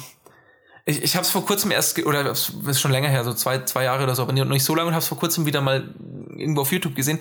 Da werden irgendwie, wenn Monster Gegenstände verlieren, da ist es dann halt einfach irgendwie Monsterfund oder so. Also die unterscheiden mhm. nicht in Wolfsfell, äh, irgendwas Knochen, äh, keine Ahnung was, ja, ja. sondern ist es halt einfach eine Ressource. Und ähm, das hätte man noch machen können, um das irgendwie weiter zu entschlacken man, man hätte irgendwie sich dieses, äh, dieses Level-System nochmal vornehmen können, dass man nicht ein Level-System losgelöst vom Skill-System hat. Das ist halt immer die Frage am Ende vom Tag, was willst du haben? Ähm, aber äh, viele Sachen sind entschlackt worden, aber andere Sachen sind halt dann äh, komplex in Anführungszeichen geblieben und das passt halt einfach nicht mehr zusammen. Aus meiner Sicht. Ja, ja, nee, auch das stimmt. Das ist dieses Zaubern, was so seltsam komplex ist und irgendwie überhaupt nicht. Ja. Weil am Ende machst du ja trotzdem nur Feuer, Eis und Blitz. Genau, und, und warum muss ich das ziehen und warum dauert das immer so lange? Also, das ist ja wirklich so eine Zahl, die ganz lange, ich glaube, es gab sogar irgendeinen Skill, der, der das beschleunigt hat. Hm. Aber was, ja. um, ja. Warum, nee, also warum muss ich, ich immer tanken? Das Tanken, das habe ich irgendwie. Das, ich fand halt, ich fand sinnlos, dass das Tanken drin war, weil das Tanken, also das Benzin kostet ja nichts in der Welt. Ja, genau. Ja, genau. Das kostet, also, nur, das kostet ja nur einen Zehner oder sowas. oder, oder ein Fünfer, ja. Oder, also warum muss ich das überhaupt machen? Das, das meine ich. Also diese Sachen sind halt dann nicht konsequent genug umgesetzt Mhm. worden. Äh, hast du noch irgendwie einen Punkt? Ansonsten würde ich sagen, kommen wir zum Fazit. Ähm, nö, ich denke, ich habe äh, soweit alles gesagt. Aber jetzt bin ich aufs Fazit gespannt. Also mein Fazit ist, wenn ich es ganz kurz und knapp sagen soll, für mich ist das hier das äh, Elder Scrolls von Final Fantasy. Es ist, du kannst wahnsinnig viel Zeit drin versenken, du machst haufenweise Sidequests, die sich alle nicht wichtig anfühlen. Äh, es ist total cool, das äh, zum entspannt nebenher spielen, weil du kannst abschalten und äh, machst, spielst einfach nur vor dich hin, entdeckst eine an sich interessant designte Welt, in der aber eigentlich nicht wirklich viel drin ist. Und, ähm, und du hast aber irgendwie nur eine Hauptstory, die sich wichtig anfühlen soll, aber irgendwie ist sich keine Ahnung, also die, die mich zumindest wie bei Elder Scrolls noch nie wirklich interessiert oder mitgerissen hat. Mhm. Ja, kann ich, kann ich beipflichten. Ähm, ich würde noch dazu, ich würde hinzufügen, dass es ein Spiel ist, äh, das, das irgendwie so viel ungenutztes Potenzial hat, irgendwie aufgrund dieser Spielwelt und aufgrund dieser vielen Mechaniken, die da irgendwie, die da irgendwie verbaut sind, aber halt alles wird nicht so richtig genutzt. Und äh, deswegen hätte ich mich jetzt schon über eine Fortsetzung gefreut in dem Stil. Ähm, die war dann halt einfach noch bestimmte Sachen äh, durchdachter gestaltet. Ja, schauen wir mal, was da zukünftig kommt. Aber trotzdem muss ich sagen, ich denke sehr gerne an dieses Spiel zurück und ich bleibe bei meiner Aussage vom Anfang. Also es ist mindestens das beste Final Fantasy seit Teil 10. Ich ich, ich, würde es auch, äh, ich bin, ich bin auch dabei, dass ich, dass ich an sich gerne daran zurückdenke. Ich hatte eine gute Zeit damit, auch wenn ich mich oft ein bisschen an den Kopf fassen musste. Und ich finde es nicht so gut wie 12, aber auf jeden Fall eins, äh, an sich ein gutes Spiel. Also ich hab's, ich hab's ganz gern, ich hab's genossen. Ich weiß nicht, ob ich jemals nochmal durchspiele, weil, weil man halt so viel Zeit drin versenkt und meistens halt doch nur die Sidequests macht. Aber einfach nur, um so einfach mal eine, äh, eine Stunde totzuschlagen, ist es eigentlich ganz cool. Und das ist ja als Videospiel, ist, ist damit ja schon mal viel gewonnen. Auf jeden Fall. Und äh, eine Stunde totschlagen äh, schaffst du ja schon, äh, wenn du irgendwie von A nach B willst und dreimal von irgendwelchen Monsterangriffen unterbrochen bist. Was meinst du bei in zukünftigen Final Fantasies? Werden wir diesen Stil weitersehen oder geht es dann doch wieder eher so Richtung FF7 Remake, wieder kleinere Bereiche, jetzt alles wieder viel linearer? Also ich schätze an diesen Open-World-Ansatz, da ist, das liegt momentan zu sehr im Trend, so ganz werden sie das nicht, so ganz werden sie das nicht ignorieren, könnte ich mir vorstellen. Ähm, stilistisch würde ich mir persönlich mehr wieder, vielleicht zur Abwechslung mal wieder so was wie Final Fantasy IX wünschen, zumindest in die Richtung. Ich glaube, dass das mit zunehmend besserer Grafik oder fotorealistischerer Grafik äh, aber immer unwahrscheinlicher wird im Prinzip, weil ja, du kannst es immer besser die echte Welt darstellen, wieso sollst du es nicht versuchen, irgendwie irgendwas darzustellen, was möglichst nah an der echten Welt ist? Weil es langweilig ist. Ja, ja, genau. Aber äh, trotzdem, also trotzdem sehe ich, äh, sehe ich nichts, was diesem Trend irgendwie entgegenwirkt. Leider, la, leider ja. Ich, ich fand es halt ein bisschen schade, weil du hast, ähm, das ist ja eine futuristische Welt hier, aber ich finde, davon merkst du oftmals gar nichts, jedenfalls nicht, wenn du unterwegs bist. Da wirkt es halt wirklich wie, du bist jetzt gerade irgendwie in Nevada unterwegs, keine Ahnung. Und du bist ja auch der Einzige, der eine coole Karre hat, weil ansonsten fährt ja auch in dieser ganzen Spielwelt irgendwie auch nur ein 87er Polo rum oder so. Also das sind so Autos, die gefühlt 100 Jahre älter sind als den Regal hier. genau. Oder als die Karre, die du hast. Und auch, also diese ganze, und dann hast du aber auch wieder dieses Imperium mit Luftschiffen. Ich finde, das ist halt irgendwie alles ein bisschen seltsam. Also, wir, wir sind immer dann Sci-Fi, wenn wir es gerade brauchen. Ansonsten machen wir einfach- nur so die langweilige Normalo-Welt, so weit wir es können. Das zu imitieren. Mit richtigen Stink, also die Tankstellen sehen alle aus wie stinknormale Tankstellen aus der echten Welt. Nichts Interessantes Ja, dran. noch nicht mal Elektro. Kein, kein, kein kreativer Ansatz oder so. Nö. Aber wir haben eine heiße Tankwart-Lady, die immer ihre, ihren BH zeigen muss die ganze Zeit. Richtig, ja. Aber das, das, immer, ist muss doch- man das jetzt auch sagen, zumindest ist mal ein Highlight. das stimmt, aber man muss sagen, es ist auch nicht das erste Mal, dass sowas passiert in Final Nee, Fantasy. überhaupt nicht. Ich habe ich hab, ich hab eigentlich nur darauf gewartet, dass sie aber irgendwann äh, anfängt, das Auto zu putzen, auch in dem Aufzug. Also so die Scheiben sich so wie in so einem äh, Hip-Hop-Video. Dann so auf der, auf der Ah, okay. Motorhaube zu räkeln und dabei die Scheibe zu putzen oder so. Ah ja. Das, das kam nicht. Das ist natürlich wieder bei Final Fantasy, da trauen sie sich wieder nicht mal so richtig erwachsen zu sein, wie wir coolen Gangster-Rapper. genau, total erwachsen, ja. Gut, ich danke dir für deine Zeit. Das war ein äh, unterhaltsames Gespräch und äh, Final Fantasy 15. Ähm, ich bin gespannt, wie es mit der Reihe weitergeht. Ich habe so ein bisschen das Gefühl, die haben so eine Identitätskrise. Ja, und wenn das nochmal so lange dauert, äh, dann habe ich auch eine Identitätskrise gehabt oder zwei, weil dann. Das nächste Thema ist Bloodborne. Bloodborne habe ich kürzlich entdeckt, sage ich mal, und recht viel und sehr lange gespielt. Und ich dachte, das macht sicherlich mal ein interessantes Thema für Radio Zockerbude. Ähm, da ich aber mit dem Spiel nicht so 100% warm wurde, dachte ich, hole ich mir einen Gast, der 100% mit dem Spiel warm wurde. Einer, der sich so in Bloodborne vertieft hat, dass er auch beim Einkaufen an der Wursttheke, wenn er die Blutwurst nur sieht, schon anfängt, sich quer durch den Laden zu rollen. Hier ist der Michel. Guten Tag. Ich habe das jetzt so ausführlich gesagt, aber es ist ja gar nicht so weit an der Realität vorbei. Du bist schon ein Bloodborne-Fan, oder? Ich bin tatsächlich riesen Bloodborne-Fan, ja. Also ich, äh, wenn ich, wenn ich, wenn ich darf, dann kann ich ja mal kurz den, den Werdegang. Äh, hole er aus mit seiner aus. Axt der, äh, des, des, der Hintergrundstory. Genau, die, aus, die ausfahrbare Axt äh, der, der Exposition. Nee, äh, also ich kam zu Bloodborne tatsächlich wie die Jungfrau zum Kind weil ich habe äh, all die Jahre äh, ein äh, kleines Nischenspiel namens Dark Souls äh, völlig ignoriert. Alle so, oh, das beste Spiel aller Zeiten und aber Bock schwer und mach das mal und so. Und ich hatte irgendwie so, oh ja, auf so bockschwere Spiele habe ich gar keinen Bock eigentlich. So das, ne, ich will ja entspannen beim Spielen und so. Und ich, ah, irgendwann spiele ich es mal. Und dann hatte ich es irgendwann sogar im Schrank stehen und so, ja, komm, irgendwann. Ne? Ähm, habe mich aber nie wirklich drum gekümmert. so Und irgendwann habe ich dann einen Trailer zu, zu Bloodborne äh, auf YouTube oder wo gesehen und fand das einfach allein von der Optik her schon so geil. Diese, dieser völlig übertriebene gotische Stil, der das hat und so. Ich fand es einfach nur von der Optik her einfach fantastisch und hab's, hab was getan, was ich eigentlich sonst so gut wie nie mache. Ich habe es blind gekauft, ohne mich schlau zu machen, was das für ein Spiel ist, blablabla. Hab's blind gekauft, hab die 70 Ocken dafür bezahlt, hab's in die Playstation gelegt und wurde halt erstmal so rund gemacht von diesem Spiel, weil mir dann erst bewusst wurde, dass das von den Machern von Dark Souls ist. Und wie ich dann wirklich von kleinen, also Schrittchen für Schrittchen für Schrittchen erstmal lernen musste, wie man diese Spiele überhaupt spielt. Es gab viele Tode, es gab viele Schreierei, es gab zwar keine zerbrochenen Controller, aber äh, ich war kurz davor, mehrfach. Hättest du es trotzdem gekauft, wenn du es gewusst hättest, dass es von den Machern ist? Dann hätte ich vielleicht zumindest mal drüber nachgedacht oder hätte mich mal drüber schlau gemacht, aber ich habe halt wirklich mich von der ganz plump von der Optik täuschen lassen.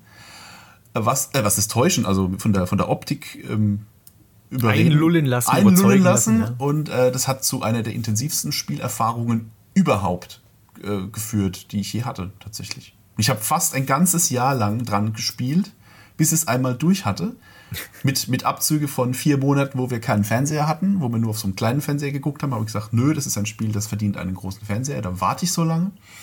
Aber so den Rest des Jahres habe ich Bloodborne gespielt, tatsächlich. Die komplette Schwangerschaft, also bis mein, bis mein Söhnchen dann auf der Welt war, war komplett Bloodborne. Ein Mann der Integrität. Nein, auf dem falschen Fernseher spiele ich dieses Spiel nicht. Ja, der war so klein. Ja. Ähm, bei mir war es ja. so, dass ich ähm, bekanntermaßen habe ich ja irgendwann mal Dark Souls für mich entdeckt. Ich habe mich auch lange um dieses Spiel gedrückt und irgendwann habe ich es einfach mal ausprobiert und habe mich dann schon so ein bisschen rein verliebt. Also äh, Dark Souls spiele ich wirklich sehr, sehr gerne. Ich mag da voll die Spielwelt. Ich mag, wie sich das Gameplay anfühlt und auch den ähm, Schwierigkeitsgrad fand ich gelungen. Also es gab hier und da zwei Stellen, die ich nach wie vor super nervig und doof finde. Ähm, bis ich dann auch da festgestellt habe, dass die scheinbar in allen FromSoft-Spielen vorkommen. So bestimmt so, so ein Giftsumpf, der kommt scheinbar in jedem Spiel vor, wo mhm. du extra langsam läufst und die ganze Zeit vergiftet wirst. Und, und die Gegner werden nicht langsamer und die sind nicht vergiftet und es ist halt so richtig mies und du hast es und du versuchst eigentlich nur so schnell wie möglich durchzukommen. Keine Ahnung, warum die dieses Element so lieben bei diesen Spielen, weil irgendwie kenne ich niemanden, der das mag. Ich glaube, das ist so eine, so eine sadistische, sadistische Art von Humor, den die da haben. Und jedenfalls Dark Souls hat mich dann irgendwie tatsächlich sehr überzeugt. Und ähm, ich wurde dann häufig auch gefragt, ob ich schon Dark Souls 2 und Dark Souls 3 gespielt habe. Und irgendwie an den Spielen habe ich, also vielleicht spiele ich es ja irgendwann, aber so richtig Bock drauf hatte ich nie, weil ich habe irgendwie, ich war von Dark Souls an sich so befriedigt, dass ich irgendwie dachte, nee, das Spiel braucht eigentlich keine Fortsetzung. Ich finde das gut so, wie es ist und ich will gar nicht nochmal in diese Welt jetzt irgendwie neue Aspekte sehen oder sonst was, sondern das ist für mich so in sich geschlossen und es ist okay so. Ähm, aber Bloodborne macht ja was Neues mit dem altbewährten Rezept, sage ich mal, obwohl ich meine, es hat viele andere, äh, viele, viele Dinge, die es ändert. Aber so im Grunde genommen hast du Dark Souls gespielt, dann kommst du, glaube ich, sehr schnell in Bloodborne rein. So ging es mir. Also die Steuerung ja. ist nahezu bis auf ein paar Kleinigkeiten eigentlich identisch. Das Tempo ist ein bisschen anders, da muss man sich dran gewöhnen. Mhm. Ähm, aber so ein paar, äh, so die grundlegenden Mechaniken gehen, sind, sind schon, also du erkennst sofort, von wem es ist, finde ich. Genau. Ähm, also einfach rein dessen, wie sich die Figuren bewegen und wie, sie, wie die Tasten belegt sind. Und es hat mich leider nicht so weggerockt, wie es Dark Souls getan hat. Also ich würde nicht sagen, dass ich jetzt die Zeit nicht genossen habe. Ich habe ja wirklich auch viel Zeit drin investiert. Aber ich weiß nicht, irgendwie, ich hatte, ich hatte Schwierigkeiten, mich zu motivieren oder, das, oder mich vom Spiel motivieren zu lassen. Und vielleicht kommen mhm. wir da mhm. auch noch drauf, wie, wo, woher das kommt. Ähm, du hast ja gesagt, du hast den Einstieg gehabt, dass du erstmal viel auf die Fresse bekommen hast. Ich habe das Gefühl gehabt, dass ich relativ schnell weit gekommen bin. Aber so diese Krankheiten, die mich schon an Dark Souls genervt haben, die haben mich hier umso mehr genervt irgendwie. Ich, ich, kann, ich weiß nicht, warum es mich hier, also allein diese Tatsache, dass du halt nicht pausieren kannst, ist, ist eine Sache, die mich schon bei Dark Souls sehr genervt hat. Und hier hat es mich irgendwie noch mehr genervt. Vielleicht liegt es auch daran, dass ich inzwischen ein Kind habe. Aber es ist das ist wirklich, also für alle äh, Zuhörer, die noch keine Eltern sind, ähm, das hat bestimmt einige, ähm, es macht einen riesen Unterschied. Also ich habe ja wie gesagt äh, Bloodborne gespielt, da war der Sohn, der Sohnemann noch unterwegs. Ähm, da war es egal, dass man nicht pausieren kann. Legst du den Controller halt zur Seite kurz und äh, aber äh, so ist es jetzt halt, du spielst abends und wenn dann das Babyphone quäkt, dann, und du bist gerade im Bossfight, ja, dann bist du gekniffen. Ja. kannst du dann mal von vorne anfangen. Also die, theoretisch könntest du halt dich ähm, aus dem Spiel halt, du kannst das Spiel beenden und du startest ja quasi immer dort, wo du zuletzt warst. Ja, natürlich. Aber, aber es ist halt einfach lästig und es ist halt, du fragst dich halt, warum muss das so sein? Ich meine, an sich ist es ja eine ganz interessante Mechanik, dass du halt nicht einfach, du kommst irgendwie in den Raum, wo Gegner sind oder drückst Pause und machst dir erstmal einen Plan, sondern du musst halt gleich reagieren. Mhm. Aber ich weiß nicht, nur für diesen Kniff ist mir dann, ist, ist der fehlende Komfort, den die Pausefunktion bringt. Ich weiß, also ich, ich, ich, ich, hätte, ich hätte die Pause-Taste gerne wieder. Ja, das, gut, das ist ein Kritikpunkt, der gilt halt für alle FromSoft-Spiele. Nicht nur für Bloodborne, sondern halt für Dark Souls auch. Ja, das, das stimmt natürlich. Deswegen, das, das, das, hat mich auch schon bei Dark Souls genervt. Also die Dinge, die mich an Dark Souls genervt haben, nerven mich hier halt auch. Ähm, mhm auch die Laufwege zu den Bossen mitunter, weil du musst ja die Bosse wirklich häufig spielen, aber du meist, die meiste Zeit bringst du ja damit zum Boss hinzulatschen. Ja, also ich finde bei Bloodborne ging's bis auf so ein, zwei Endgegner, wo ich gedacht habe, jetzt drehe ich wirklich gleich durch. Das ist hier einmal das, ähm, wie heißt es auf Deutsch? Die, die bluthungrige Bestie. Ist das, das die, wo du an den Werwölfen vorbei musst? Genau. Ah ja. Hm. Weil da ist halt weit und breit kein Speicherpunkt und äh, dieses Viech hat mich viele, viele Versuche gekostet. Ja. ja. Das war also äh, einer meiner, einer der vier schlimmsten Endgegner für mich in dem, in, also in diesem einen Durchlauf, den ich gemacht habe. An dem habe ich, glaube ich, wirklich sehr, sehr lange geknabbert. Ich glaube, 50 Versuche oder so waren es bestimmt. Und halt jedes Mal wieder durch dieses, diesen kompletten Stadtteil dadurch. Irgendwann wusste ich halt wirklich jeden Werwolf mit Vornamen, der da irgendwo lauert. Und ich meine, es gibt, ja, es gibt ja eine Abkürzung dahin, aber die Abkürzung ist halt trotzdem lang. Ja, genau. Also du fängst, ja trotzdem, du fängst ja ganz, trotzdem ganz oben an in diesem, in diesem Stadtteil und du musst, springst dann halt über Dächer runter und. Ja, genau, aber der Weg ist halt trotzdem schon ein Stück, wenn man das dann irgendwie zigmal machen muss. Aber um jetzt mal zu einem äh, Positivpunkt zu kommen, der gilt, glaube ich, auch für alle, für alle FromSoft-Spiele. Ähm, es motiviert irgendwie trotzdem. Also es gibt ja Spiele, da versuchst du es irgendwie drei, vier Mal und denkst so, oh, leg mich doch am Arsch, ich mache jetzt was anderes. Ja, aber bei dem bei dem Spiel war es immer so, dass ich gedacht habe, wenn ich, wenn ich sterbe, es war mein Fehler. Ich habe etwas falsch gemacht und ich mache es jetzt nochmal und, und mache es besser. Und dann stirbst du halt nochmal. Und dann denkst du, ja gut, da habe ich jetzt aber da vergessen zu rollen oder bin ich da falsch gedrückt. Also du, du suchst den Fehler nie beim Spiel, sondern immer bei dir. Und das motiviert jedes Mal, das nochmal zu probieren und besser zu werden. Und das fand ich halt wirklich, also meine Frau war völlig baff, dass ich da so, eine, so einen Ehrgeiz entwickelt habe, weil die hat, die, äh, die hat mir dann zugeguckt dabei, musste meine Schreierei ertragen teilweise. Aber es war halt wirklich ähm, erstaunlich, wie sehr das Spiel das schafft, dass es dich äh, halt dran behält und sagt, okay, das war mein Fehler, ich mach's es einfach nochmal. Das stimmt, das ist, das ist auch ein, und das stimmt, dass es auch für die anderen FromSoft-Spiele, zumindest auch die, die ich gespielt habe, also Dark Souls und Bloodborne, äh, gilt. Also bei, bei Dark Souls hatte ich halt genau dasselbe Erlebnis. Bloß da hatte ich da hatte ich sogar an einer Stelle das Problem, äh, dass ich halt die Waffe verskillt hatte und der Weg zurück zum Schmied war so weit, dass ich dann irgendwie, glaube ich, den, äh, dass ich nochmal neu angefangen habe. ähm, Ach du lieber Gott. Ja, das war, das war wirklich also crazy, weil der Weg da, dorthin war, da, du musst durch so eine ewig lange Fallenfestung, an der ich ewig gesessen habe und war so froh, dass ich durch war und kam dann an den Boss, aber beim nächsten Dungeon nicht weiter. Und äh, dort gibt es aber weit und breit keinen, also es gibt dort einen Schmied, aber der, der ist nicht so hilfreich. Und äh, das, da hätte ich quasi noch mal ganz zurückgemusst durch die Fallenfestung zurück. Und das ist halt kurz vor der Stelle, wo du dann dich irgendwann teleportieren kannst und dann zu überlegen, mache ich den ganzen Fußweg noch mal. Äh. Aber es geht jetzt gar nicht Nö. um Dark Souls. Ähm, jedenfalls Es stimmt, ähm, dass du immer das Gefühl hast, dass es trotzdem fair ist. Wobei ich hier und da so ein paar der Mätzchen, die das Spiel dir vor, entgegenwirft, schon, naja, da war schon sehr grenzwertig. Also Stichpunkt Wahnsinn zum Beispiel. Also es gibt ja. so Gegner, die Wahnsinn machen und äh, dann, dann steigt eine Leiste, von der ich nicht so richtig absehen kann, warum die immer noch steigt, obwohl ich nicht mehr getroffen wurde. Und dann ist die Leiste voll und plötzlich verlierst du irgendwie 70 Prozent deiner Energie wegen Wahnsinn. Das war für mich so eine Mechanik, die sich mir nicht so richtig erschlossen hat. Ja, das stimmt. Und, ähm, und das auch. Okay, dass, dass die Bosse mehrere Phasen haben, ist eigentlich okay, aber ich finde, die haben sich oftmals dann optisch nicht zu sehr. Also, ich finde, du hätten den optisch mehr Indikatoren geben müssen. Ähm, zum Beispiel die bluthungrige Bestie, die ist am Anfang ja eigentlich noch relativ zahm, aber irgendwie ab, ab Phase 2 fängt die ja an, dich zu vergiften. Und das war so ein Genau. Ding, wo ich dachte, oh Leute, echt. das ist so. Also ich finde, einer der gelungensten Bosse in dem Spiel ist dieser, dieser, äh, Pfarr, dieser Pfarrer, Pfarrer Gascogne oder sowas, weil du hast halt, die erste Hälfte des Kampfes ist halt so dieses coole Duell mit dem anderen Jäger und dann verwandelt er sich ja erst in diesen Werwolf und dann ändert sich ja die ganze Dynamik nochmal. Das fand ich okay mit diesen zwei Phasen, aber später hast du ja, ach, was, was war das denn? Ah ja, die, da hast du ja irgendwie, musst du ja irgendwie gegen die Nazgul kämpfen und sowas und auf einmal Schlangen überall. So. Toll. Ja, die Schlangenmenschen, die sie quasi direkt aus Resident Evil 4 geklaut haben. Ja, absolut. Da dachte ich auch, äh, also ehrlich, das ist ja hier die Las Plagas, eins zu eins Diese, übernommen.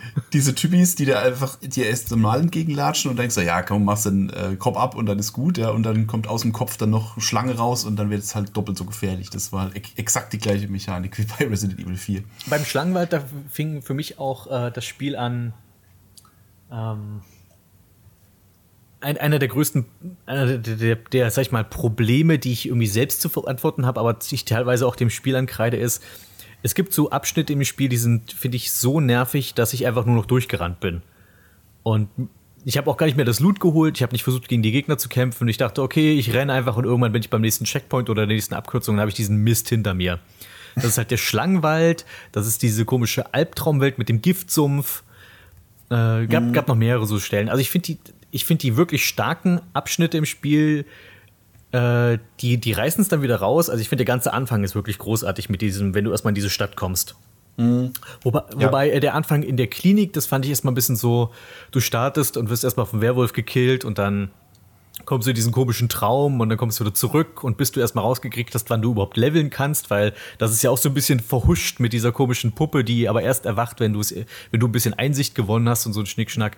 Das sagt wenn dir der auch erste, keiner. Also, wenn man den ersten Endboss gesehen hat, Ja. dann kriegst du dein erstes bisschen Einsicht und dann ähm, ja, das ist, also das war zu einem Zeitpunkt, da wusste ich schon, dass man diese, dass diese FromSoft-Spiele quasi davon ausgehen, dass man sich mit der Community austauscht. Also, dass man quasi mit den Leuten, die das auch gerade zum ersten Mal spielen, sich so online austauscht und so jeder hat so seine kleinen Erfahrungen, die er so teilt und dass man sich dann diese Mechanik auch so nach und nach so zusammen googelt irgendwie. ja, dass du die Wikipedia von dem Spiel eigentlich immer so quasi nebenher auf dem Tablet offen hast.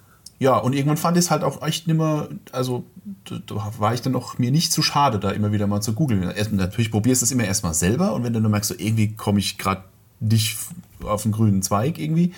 Und dann guckst du halt mal und denkst, ah, da ist das hier, hätte ich das und das machen sollen. Dann denkst du, okay, kommt man, kommt man von alleine jetzt vielleicht nicht drauf, sondern nur, wenn man zufällig drüber stolpert, aber irgendwer weiß es und irgendwer hat es ins Internet geschrieben und dann musst du dir diese Infos halt so nach und nach zusammensuchen.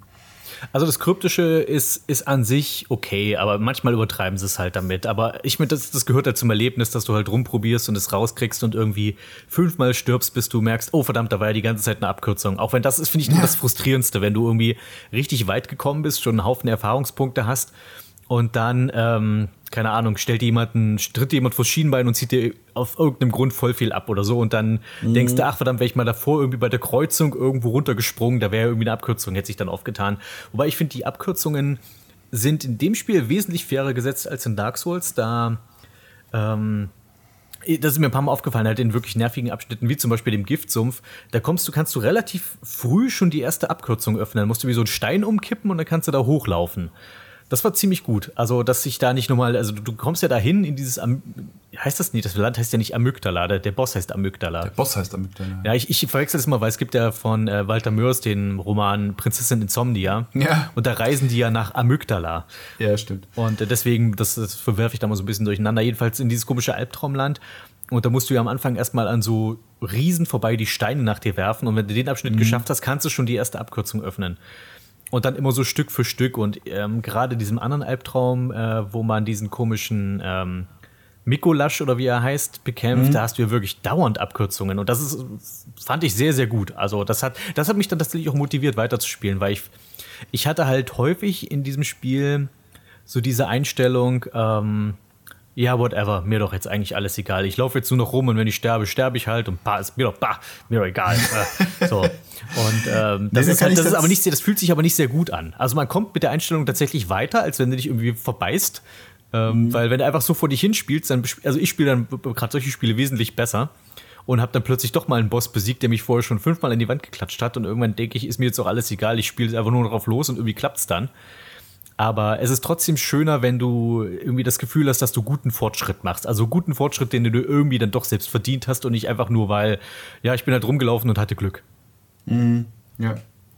Ja, nee, also ich muss echt sagen, ich habe mich da festgebissen. Es gab wenig, also ich, mir würde jetzt spontan gar keine Stelle einfallen, wo ich gesagt habe, so, oh, ich renne jetzt einfach durch und bring's hinter mich, sondern ich habe mich da wirklich, wirklich Zentimeter für Zentimeter durch dieses Spiel gearbeitet. Ähm, was halt aber auch wirklich eine Befriedigung sondergleichen ist, wenn man es dann tatsächlich mal durch hat. Also ich bin wahrscheinlich der schlechteste Bloodborne-Spieler der Welt, weil die, wenn ich mir angucke, was es da für äh, für Walkthroughs auf, auf YouTube gibt, wo Leute das innerhalb von einer halben Stunde durchspielen, ohne ein einziges Mal zu leveln und so ein Krempel. Und ich habe dann jahrelang dran geknabbert, ja. Aber es war halt wirklich dadurch, dass es halt so ein, so ein hartes Stück Arbeit war, dann aber auch echt befriedigend ohne Ende. Ich weiß nicht, hast du den, den DLC noch gemacht? Nee.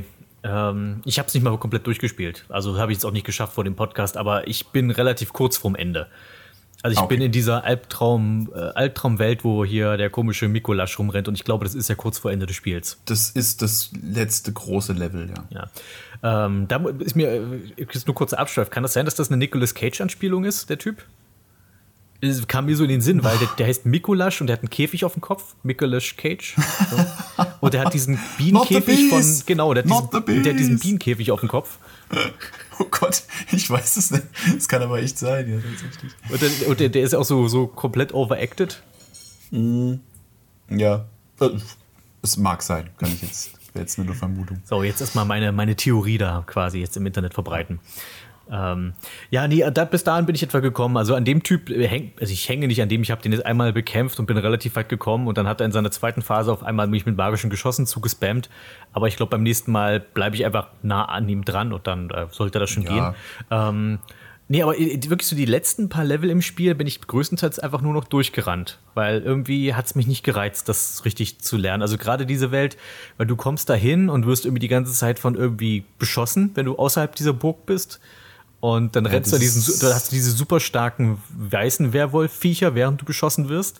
Und dann gehst du da rein, du hast diese Spinnen und dann kommst du auf diese Brücke mit diesem viel zu starken Jäger. Und dann kommst du dahinter und da kommen irgendwie so Riesen und dann. Aber das, das Gute daran ist, da sind halt überall diese Fahrstühle und die habe ich halt immer schnell anvisiert und angepeilt und habe den ganzen Mist einfach nicht gemacht. Aber das ist ja eigentlich nicht der Sinn dieses Spiels. Also du sollst es ja richtig lernen, aber irgendwie hat es mich nicht so. Das ist halt mein Problem. Das hat mich nicht so gepackt, wie es halt Dark, wie es bei Dark Souls war. Und ich glaube, einerseits, du hast zwar gesagt, den Look findest du so geil. Ich fand den gegen Ende hin sehr ermüdend. Ähm, also irgendwie, für mich gab es irgendwie auch sowas wie zu viele Kirchen und Kapellen. Ja, mein Gott, ich meine, das ist halt, das ist halt wirklich alles komplett over the top. Das ganze Spiel ist halt äh, irgendwie, ich weiß gar nicht, mir fällt gerade kein Film zum Vergleich ein, aber halt dieses, dieses völlig überdrehte, ja, auch diese, diese, diese gotische Optik und so. Natürlich ist das alles viel zu viel, aber ich fand's halt irgendwie, ich fand's halt, mich hat's halt total äh, angesprochen. Ne, ich, fand ich auch meine ich mein nicht das Over the Top, ich meine aber die, diese Redundanz. Also ich bin dann irgendwann in dieses, dieses unsichtbare Dorf Dingenskirchen gekommen Mhm. und dachte, das ist doch jetzt einfach das Kathedralenviertel nochmal, nur halt rot gemalt. Ja, das ist halt auch so ein Punkt, wo ich denke, ähm, also ich hätte zwar irgendwie gern noch mehr Bloodborne, so, einfach weil es eine geile Spielerfahrung war, aber ich weiß nicht, ob, ob ich tatsächlich einen zweiten Teil davon haben will. Weil sie haben halt irgendwie äh, verschiedene Settings haben sie ja ausprobiert hier. Die halt die, die Stadt in allen Facetten, dann den Wald, den Sumpf und alle möglichen Albtraum-Level noch. Und äh, es waren so viele coole Settings da drin. Mir würde jetzt spontan keins fehlen, wo ich denke, oh, das wäre noch cool, wenn man da mal noch hinkäme und so. Also ich finde, es war irgendwie eine runde Sache und ich glaube, viel mehr davon wäre vielleicht dann auch einfach zu viel. das, also ich bin mir gar nicht sicher, ob die überhaupt an einem Bloodborne 2, ob das überhaupt im Gespräch ist gerade. Keine Ahnung, die haben doch jetzt dieses Sekiro gemacht als nächstes. Mhm. Also ich, ich, also ich würde jetzt eher so das so deuten, dass sie jetzt äh, gemerkt haben, okay, die Dark Souls Fortsetzungen, die sind ja eher so durch, also gemischte Kritiken bekommen. Und diese Einzelspiele, die sie jetzt gemacht haben, Bloodborne, Sekiro, sind sehr gut angekommen. Vielleicht machen sie jetzt wirklich die Schiene weiter, dass sie halt mhm. jedes Spiel ist in sich geschlossen, was ich auch tatsächlich bevorzugen würde. Ähm, ich äh, hatte dann noch also ein, einerseits, ich, ich, von meinem Spielstil her, ich fand es halt ein bisschen schade, dass ich nicht mehr die Option hatte, auch zu blocken. Also das Spiel setzt ja wirklich voll und ganz drauf, dass du ausweichst oder halt konterst. Und das Kontern ja. fand ich noch okay, aber dieses Rumgerolle, das, das wird nicht meins. ja, da unterscheiden wir uns, weil ich bin so ein Ausweichling. Also wenn ich die Wahl habe, bin ich immer, äh, bin ich immer der, der ausweicht. Das ist bei, bei äh, Dark Souls jetzt ganz genauso, auch wenn ich das Schild mehr und mehr zu schätzen weiß. Ähm, aber man hat so ein bisschen das Gefühl, bei Bloodborne haben sie einfach mal Dinge ausprobiert, die Leute ähm, an Dark Souls mitunter kritisiert haben. Also sie haben es halt schneller gemacht. Mhm. Das ist ja mehr so, also bei, bei Dark Souls bist du ja viel am, man tänzelt um den Gegner rum, wartet auf eine Deckungslücke und sticht dann zu und so weiter und so fort und blockt viel und und äh, Bloodborne ist halt mehr so auf die Fresse. Ja, ja. ja. Also Dark Souls ist tatsächlich wesentlich, also du kannst es auch sehr offensiv spielen und gerade die Pro-Gamer, die belächeln ja Leute, die Schilde benutzen und so weiter. Und das ist auch okay, sollen sie machen. Aber ähm, Bloodborne ist halt wirklich, okay, die Leute mochten in, in Dark Souls das Gerolle und das äh, Backstabbing und das Ganze. Und das heißt, wir fokussieren uns einfach viel mehr jetzt da drauf. Also das Blocken lassen wir ganz weg. Also eigentlich defensiv spielen bringt dir halt null in dem Spiel. Also du musst, ja. du musst offensiv sein und du musst sehr aggressiv sein. Also das auf Zeit spielen bringt halt wirklich nichts in dem, weil dann verlierst du.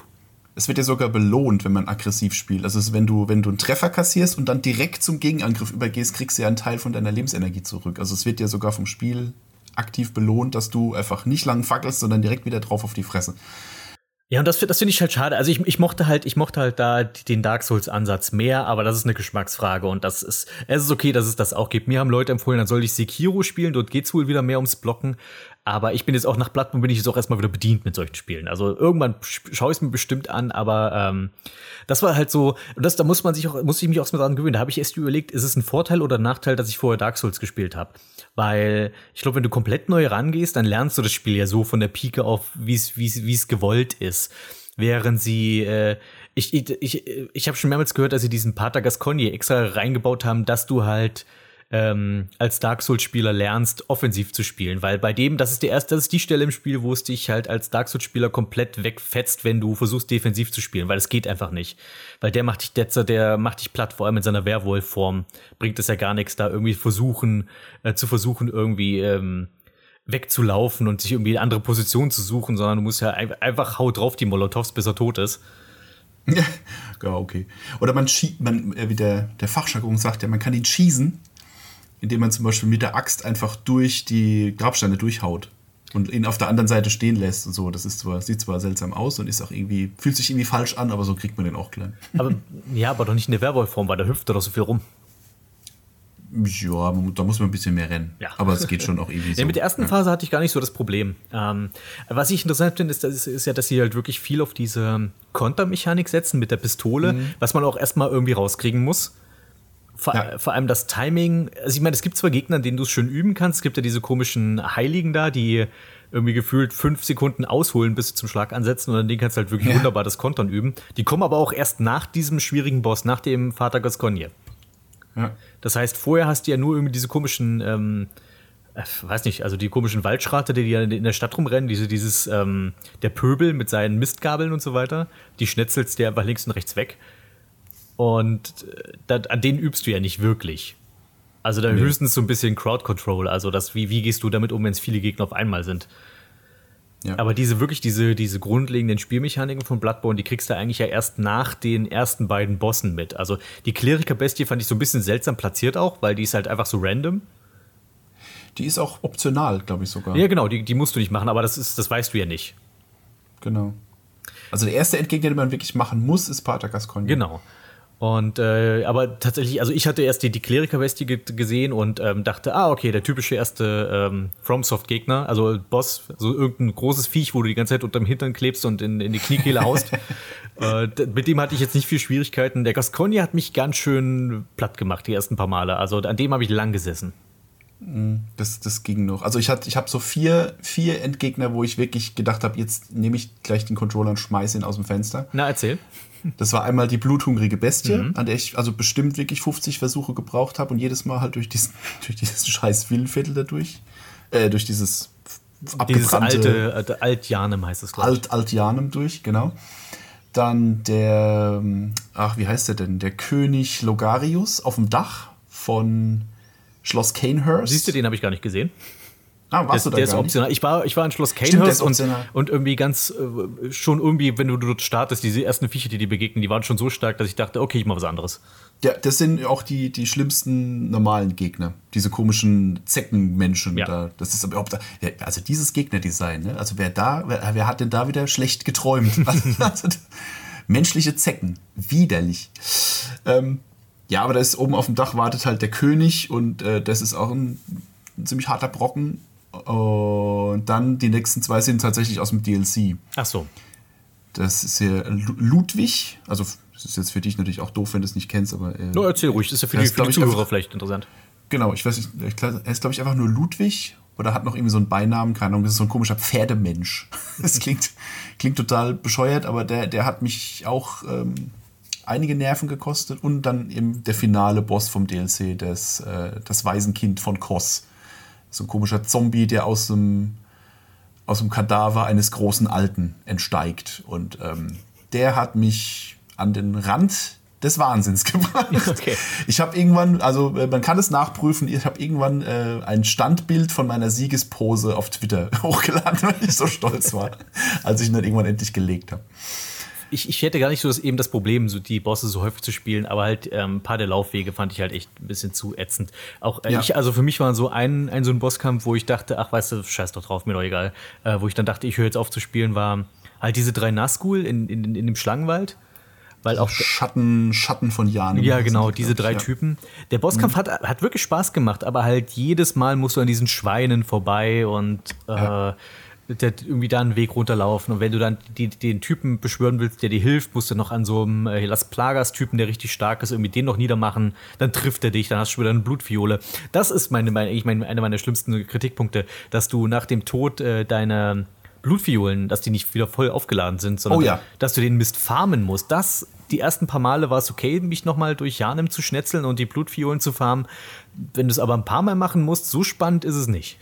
Ja, das ist tatsächlich auch ein Kritikpunkt, den ich ähm, so ein bisschen unverzeihlich finde. Neben dem, man kann nicht pausieren, ist halt dieses, dass das Spiel dich noch zusätzlich bestraft, also für, einen- für einen Fehlversuch bestraft, indem es dir eben deine verbrauchten Heilgegenstände nicht mehr wiedergibt. Was auch dazu geführt hat, dass ich ganz viele Gegenstände einfach nie benutzt habe. Geht, geht mir so ganz dieses- genauso, ja. Also ich bin generell so jemand, der sich den ganzen Kram immer bis zum Ende aufhebt, bis es zu spät ist. Das ist also ganz oft so, dass ich dann das Spiel beende und habe noch einen Sack voll Kram. Aber in dem Fall dachte ich so, ja, ich kann es jetzt, ich kann jetzt natürlich das Feuerpapier benutzen und gucken, ob der Boss damit leichter kaputt geht. Aber wenn er mich dann besiegt, dann ist das Feuerpapier weg und dann, ne, so. Und aus dem gleichen Grund habe ich auch selten ähm, mir so Helferlein beschworen. Ich habe es ein paar Mal bei manchen Endgegnern habe ich es mal gemacht, dass man halt so, so andere Jäger beschwört, die dann dir helfen im Kampf. Aber wenn du halt da auch ein paar, ein paar Versuche hast, äh, Fehlversuche hast, dann geht halt immer wieder deine, äh, wie heißt es, deine Einsicht. Einsicht. Wird dann immer weniger und irgendwann ist er halt leer. Wobei mich das an sich, äh, am Anfang dachte ich auch, okay, das muss ich sparen, aber irgendwann habe ich ja festgestellt, na, so richtig Vorteile hast du davon nicht. Du hast eigentlich nur ab 10 Einsicht, hat, glaube ich, der Händler mehr Zeug äh, zu, im Angebot. Aber danach irgendwie habe ich jetzt nicht verstanden, was ich da jetzt, warum ich das mir das aufheben sollte. Also ich hatte später auch ziemlich viel, irgendwie über 40. Dann habe ich gegen, ein paar Mal gegen so einen Geda äh, Hirnsauger verloren. Dann hatte ich irgendwie nur noch 30. Und dann habe ich auch festgestellt, das habe ich mir mal sehr geärgert, weil ich dachte, oh, du kriegst den Kram ja auch nicht mehr wieder, selbst wenn du ihn besiegt hast. Ich dachte, okay, die werden es dann so gemacht haben, wenn du den irgendwann gekillt hast, dann kriegst du das, den Kram wieder. Aber nö, ist ja nicht mal so, das ist einfach weg. Und ähm, da habe ich dann aber auch festgestellt, aber eigentlich verändert sich für mich in der Spielerfahrung so rein gar nichts. Also Es gibt so ein paar, also das, angeblich wird das Spiel tatsächlich schwerer, wenn man viel Einsicht hat, weil manche Gegner dann auf einmal Techniken drauf haben, die sie sonst nicht haben. Also es gibt zum Beispiel so ein paar von den, äh, diese komischen Tempelpriester im Kathedralenviertel, Ja. die äh, schießen dann irgendwann noch Feuerbälle oder so, weil man zu viel Einsicht hat und solche, solche Scherze. Ich habe nur gelesen, dass der Mikolasch, ähm, wenn du viel Einsicht hast, dass, also bei mir ist er halt ein paar Mal durch diese Spiegel abgehauen, wenn du ihn jagen musst. Mhm. Und wenn du wenig Einsicht hast, dann macht er das wohl nicht. Dann rennt er einfach nur Ja. direkt auf seine Punkte, die er so abrennt. Ja. Jetzt, jetzt würde ich tatsächlich gerne zu einem Punkt überleiten, der mich ja zusätzlich noch völlig begeistert hat, als ich das zum ersten Mal gespielt habe, weil ich ja eben nichts wusste über das Spiel.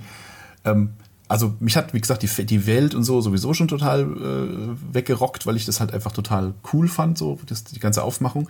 Und wenn man dann noch irgendwann mitten im Spiel merkt, dass das ganze Spiel noch so Lovecraft-Elemente hat, solche Sachen wie, dass es große Alte gibt, die in der Tiefe der Erde leben, die man ja auch theoretisch auch bekämpfen kann, wenn man denn so viel Zeit und Geduld mitbringt. ähm, und das äh, eben sowas wie die Einsicht ist ja auch so ein typisches äh, Lovecraft-Element, Ja, so nach dem Motto, du, du. Mhm. Du äh, hast Einblicke hinter die, hinter die Realität. Also du, äh, du blickst hinter den Schleier und erkennst, was da für eine, was da für äh, unbeschreibliche Dinge lauern. Und das ist ja halt auch so ein, so ein typisches Lovecraft-Ding. Das fand ich, das, also das, das hat mir dann zusätzlich noch mal so ein Stück Gänsehaut gemacht. Einfach dem Motto, stimmt, da ist, das, da ist ja ganz viel Cthulhu-Mythos-Krams mit drin verbaut in das Spiel. Und das war halt noch so ein zusätzlicher, zusätzlicher Kick mittendrin. Das fand ich auch ganz interessant, aber ähm, ich finde, aber okay, an sich ist es, ist es ganz gut, weil die erzählen dir auch nicht allzu viel drüber. Das ist, ist einfach so ein Ding, das existiert. Und dann hast du ja diesen komischen Spinnen-Dude, der ja irgendwie zu Amygdala betet und so weiter. Ähm, aber ja, das war einfach so ein Ding, ja, es ist halt einfach da. Ich fand es halt äh, nett den Twist, dass du die Viecher irgendwann sehen kannst, die ja irgendwie in diesen ganzen Kathedralen rumhängen, diese, diese großen, Ja. diese alten. Und vorher wirst du ja immer nur von irgendwelchen unsichtbaren Händen gepackt und weggetragen, wenn, wenn du zufällig in den, äh, wenn du bestimmte Bereiche läufst. Ähm, Ja. Ja, es war, war ein netter Aspekt, also dass sie halt, ähm, die haben ja schon Verschiedenes drin verwurz, ver, äh, verwurzelt. Also das, das Hauptthema des Ganzen ist ja irgendwie Blut und dann hast du ja Blutmond und weil Mond hast du irgendwie ganz viel Werwölfe und äh, weil irgendwie alles abgefahren ist, hast du halt irgendwie noch einen Haufen Cthulhu mit drin. Und das mit der Einsicht, ich hätte, ähm, das ist wirklich natürlich ein klares, so klassisches Lovecraft-Element, dass du halt umso mehr, dass, dass, die, dass du es als Strafe empfindest, dass du umso mehr du weißt, umso mehr du weißt, was hinter dem Ganzen steckt. Ich hätte es aber zumindest nett gefunden, wenn sie es dir als Belohnung gegeben hätten, dass, wenn du viel Einsicht hast, dass du dann vielleicht ein bisschen resistenter gegen Wahnsinn bist, weil du ja schon, sag ich mal, schwerer zu erschüttern bist. Ja, das stimmt. Ja, also äh, du hast ja vorhin schon gesagt, diese, diese Gegner, die dich wahnsinnig machen, die sind halt echt, das sind echt nervige Gegner, weil du kannst nicht einfach hingehen und die tot hauen, weil du musst dann doch warten, bis sie sich umdrehen, damit sie dich nicht sehen und so. Äh, das war immer, boah, das ist tatsächlich eine seltsame Mechanik mit dem, mit dem Wahnsinnskram. Jetzt habe ich gerade den Faden verloren. Ähm, denke, denke, denke, wo war ich denn? Ach so, ja, ganz einfach. Ähm, hast du die Handlung des Spiels verstanden? Wollte ich dich gerade tatsächlich auch fragen? Äh, nein. Ich, ich wüsste, könnte auch nicht sagen, worum es geht, wenn ich und, ehrlich bin. Und ich habe schon diverse Lore-Videos äh, mir auf YouTube angeguckt. Das ist total interessant, immer wenn mir das einer erklärt, aber es, ich kann es auch nicht behalten. Der, der Witz ist ja, ich weiß nicht, ob das bei Dark Souls genauso ist, äh, dass die Spiele ja eigentlich keine Handlung in dem Sinne haben. Das sondern wird dir nicht du direkt erzählt, ja- ja. Hm. Du, du spielst, also es, es geschieht keine Geschichte, während du das spielst, sondern du, du läufst einfach durch diese Welt und erschließt dir so nach und nach die, die Hintergrundgeschichte zu dieser Welt, in der du da dich bewegst. Also es ist jetzt nicht so, dass du jetzt auf einen großen Höhepunkt hinspielst, wo du denkst, oh Gott, der Twist, der dich, der jetzt alles ändert, sondern du erschließt einfach nach und nach, ähm, was das für eine Welt ist, in der du dich da bewegst. Das, Es sei, also vorausgesetzt, du machst dir die Mühe, diese ganzen, die ganzen I äh, Item-Beschreibungen zu lesen und die ganzen äh, Texte, die man so findet und so. Da steht es ja alles irgendwie schön ausformuliert drin. Aber es ist jetzt keiner da, der dir die Handlung irgendwie erzählt. Das ist tatsächlich bei Dark Souls auch so. Da fand ich es aber trotzdem noch etwas klarer, weil du hast zumindest die, du hast zumindest Leute, die dir sagen, was das Ziel ist, das nächste. Und das hast du halt bei Bloodborne so gar nicht. Also äh, das, das hat es für mich halt noch einfach das Ganze noch schwieriger und weniger greifbar gemacht. Also ja klar, ich habe ja nicht mehr einiges so zusammenreimen. Es gibt ja diese komische Kirche, die irgendwelche Blutriten machen und es gibt irgendwelche Forscher, die äh, irgendwo im Wald ihre komische ihre Universität haben, wo jetzt auch nur spooky Shit rumläuft und so weiter. Bergenhurst. Genau, und das, sind auch so Namen, die ich mir nicht immer so toll behalten kann. Ähm, und dann hast du ähm, und diese komischen Albtraumwelten und irgendwie hängt das alles miteinander zusammen und du kannst ja natürlich dann auch daraus viel erschließen und vor allem viele der Bosse haben ja auch zum Teil echt viel Dialog. Also ähm, was heißt echt viel, aber auf jeden Fall mehr Dialog, als sie es in Dark Souls hatten, wo du manchmal einfach nur in einen Raum reinkommst und da hast du irgendwie nur eine Zeile oder sowas, wenn, wenn, wenn überhaupt. Ja, oft ist einfach, du kommst da rein, Viech verwandelt sich, schreit dich an und dann geht's rund. und ähm, was halt wirklich, also das ist eines der besten und der schwächsten Aspekte, finde ich, ähm, dieser Spiele. Und ich fand es gerade in Bloodborne halt enorm. Also ich fand zum Beispiel, eins einer der großen Highlights für mich war, als ich das erste Mal so dieses Kathedralenviertel erkundet habe und gemerkt habe, wie viele Wege mir offen stehen. Einfach, mhm. du hast so viele Optionen, was du jetzt machen kannst. Ähm, und das, das finde ich sehr motivierend, weil ich weiß, okay, wenn ich jetzt an eine Stelle komme, die mir zu schwierig ist oder wo ich mich wirklich festbeißen müsste, kann ich mir noch einen anderen Weg angucken und vielleicht erst mal da weitermachen. Und das habe ich auch tatsächlich häufig gemacht. Der Nachteil ist, dadurch, dass dir niemand so richtig ein Ziel sagt, was du jetzt eigentlich als nächstes machen sollst, weißt du nicht, was wichtig und was optional ist. Und das heißt, mhm. ich hatte zum Teil mich auch an optionalen Dingen aufgehangen, von denen ich aber nicht wusste, dass sie optional sind und mich hinterher einfach irgendwie ge gefragt, okay, das war's jetzt oder wie? So, warum habe ich mich, warum habe ich das eigentlich gemacht? Warum bin ich überhaupt hier? Also für mich war einer dieser Punkte zum Beispiel, dass ich in, ähm, ich bin ins Kathedralenviertel gegangen und das erste, der erste Weg, den ich sozusagen gefunden habe, war dieses Altjanem.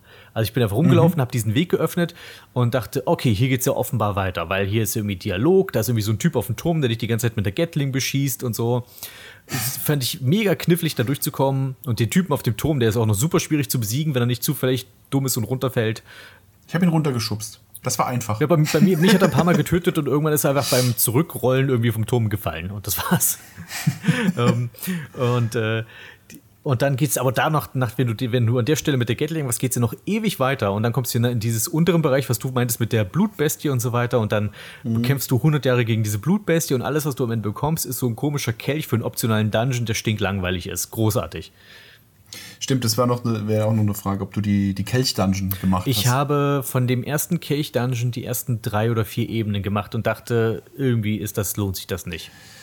Ja, also ich war an dem Punkt dann irgendwann, äh, nachdem ich dann den DLC auch irgendwie durchgerockt habe, habe ich gesagt, okay, ich habe jetzt noch diese Kelch-Dungeon, die ich machen kann, in denen es auch Endgegner gibt, die es halt im normalen Spiel so nicht gibt. Und aber das, also der Teil hat mich dann, hat dann meinen Ehrgeiz dann doch auf eine zu harte Probe gestellt, weil es ist ja wirklich, du machst eine Ebene komplett durch, die sind ja irgendwie auch so random generiert, diese Dungeons, die sind jedes Mal irgendwie anders. Ach so, okay.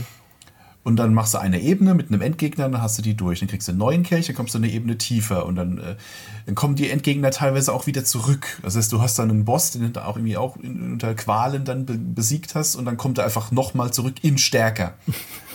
und dann kommt er nochmal zurück in noch stärker. Also du machst den Endgegner teilweise drei, viermal und boah, nee.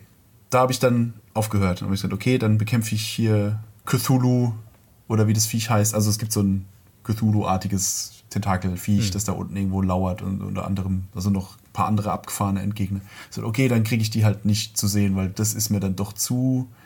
Dafür waren diese Dungeon dann zu langweilig, zu äh, repetitiv. Also das ist halt immer, irgendwie immer der gleiche, ja. zufällig generierte Aufbau so und das, nee, da, da, da hat's dann, da hat's mich dann verlassen. Nee, genau, bei mir ging es auch so. Ich habe die, diese drei, vier Ebenen oder so gespielt und dachte, okay, es sind zusätzliche Bosse hier, das ist ganz nett, aber selbst die sind so äh, für, für FromSoft-Verhältnisse so, man hat irgendwie so das Gefühl gehabt, die waren so auf, auf dem Wegwerfstapel da haben sie die nochmal zurückgeholt. Also der erste ist irgendwie so, okay, ist halt irgendein Riese mit einer Keule. Mhm. Schon mal schon hundertmal gesehen, was immer, was auch immer. Das, zweite ist irgendwie, das zweite ist irgendwie ein großer Hund. Oh, wow, sehr interessant.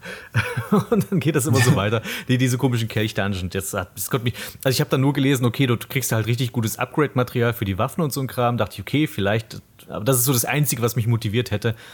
Aber selbst Ach, weiß ich, nee, aber es, hat, es, es, konnte mich nicht wirklich genug anreizen. Und das nee, fand ich halt schade, dass ich halt, ich habe diesen verdammten Altjan im Abschnitt wirklich unter Qualen geschafft und dann ist, hast du halt einfach, dann geht es einfach nicht weiter an der Stelle. Es war halt optional. Da ist einfach dann, du besiegst die komische Blutbestie und dann ist der, der Abschnitt, ist das, dann bist du fertig da. Stimmt. Das kommt noch erschwerend hinzu. Na- Nachdem ich das Ding unter Qualen besiegt habe, war ich festgestellt, ich hätte es gar nicht machen müssen. Ja. Die war völlig optional. Und das ist mir halt häufiger passiert. Deswegen habe ich auch Schloss Keinhorst irgendwann nicht gemacht, weil ich äh, mitbekommen habe, oh, das ist ja hier, äh, es geht ja an anderer Stelle eigentlich weiter. Und das ist halt das, was, das hat ja halt Dark Souls besser kommuniziert, weil du startest das Spiel und du hast einen Typen, der dir sagt, hey, du musst zwei Glocken läuten. Eine ist ganz oben in der untoten Stadt und eine ist ganz in den Tiefen der Schandstadt. Okay, weiß ich zumindest, wo ich in etwa hin, also was, was so das Ziel des Ganzen ist. Du läutest die Glocken, dann kommt das nächste, hey, du musst jetzt diese heilige Stadt erreichen und dort irgendwie so, ein, so eine Schale finden. Und immer so weiter. Also das Spiel sagt dir schon, was das nächste Ziel ist. Und das tut Bloodborne halt nicht. Und das hat mich schon ein bisschen, das hat meiner, meiner Motivation jetzt nicht unbedingt noch, war nicht sehr zuträglich. Weil ich dann immer dachte, okay, warum bin ich eigentlich hier? Und ein paar der optionalen Abschnitte fand ich mitunter am besten. Also ich mochte zum Beispiel diese komische Knochenstraße mit den Hexen eigentlich ziemlich geil, gerne. Ja, die war, die war total abgefahren. cool, ja. Ich mochte die vom Design. Ich fand schön, dass wir mal am Meer waren. Und, ähm, und auch den, der, dieser Gimmick-Bosskampf gegen die Hexen von Hamwick, die waren zwar für Bloodborne-Verhältnisse eigentlich viel zu leicht, aber ich fand es interessant, was anderes zu haben als einfach die nächste große Bestie. Ja, das stimmt. Das war ein ganz cooler, ganz cooler Abschnitt. Ähm, aber äh, Schloss Kanehurst, hast du gemeint, warst du dort, hast du aber nicht fertig Nee, gemacht. genau. Ich bin da rein und habe Okay. gegen diese komischen Viecher unten gekämpft und dachte, nö. Weil das war tatsächlich ähm, der Übergang, dass man dahin, wie man da hinkommt, das fand ich so gut gemacht. Ich fand's cool, dass du das recherchieren musstest. Genau, dass du irgendwie einen Zettel kriegst Ja. und da steht dann drauf, hey, komm zu dieser Kreuzung, du musst es mal rauskriegen, welche Kreuzung gemeint ist und ja. Genau, dass man dann in diese Kutsche einsteigt und äh, mit der Kutsche da halt lang fährt und dann wird halt gibt es kurz Schwarzblende und dann stehst du vor Schloss Kanehurst, das eingeschneit ist, obwohl in der Spielwelt sonst nirgendwo Schnee ist. Und neben dir liegt das schon anscheinend schon seit Jahren skelettierte äh, äh, Skelett von deinem Pferd. Ach, das ist mir gar nicht aufgefallen. Das ist, das ist so ein cooler Moment. Ich hab- dass du ich hab nur gedacht, wo ist das wie lang, hin? Wie lange war ich unterwegs? Wie lange bin ich hier schon? Ja, so, das ist geil gemacht. Okay, das ist ein schönes Detail, das ist mir nicht, leider nicht aufgefallen, aber das, das klingt gut. Ja, Mir ist nur das aufgefallen, dass die Brücke hinter dir weg ist. Also ich meine, das ist natürlich Genau. dazu da, dass du da nicht abhauen kannst zu Fuß, aber ähm, das dachte ich, ah, okay, hier ist also irgendwas Seltsames, geht hier vor sich.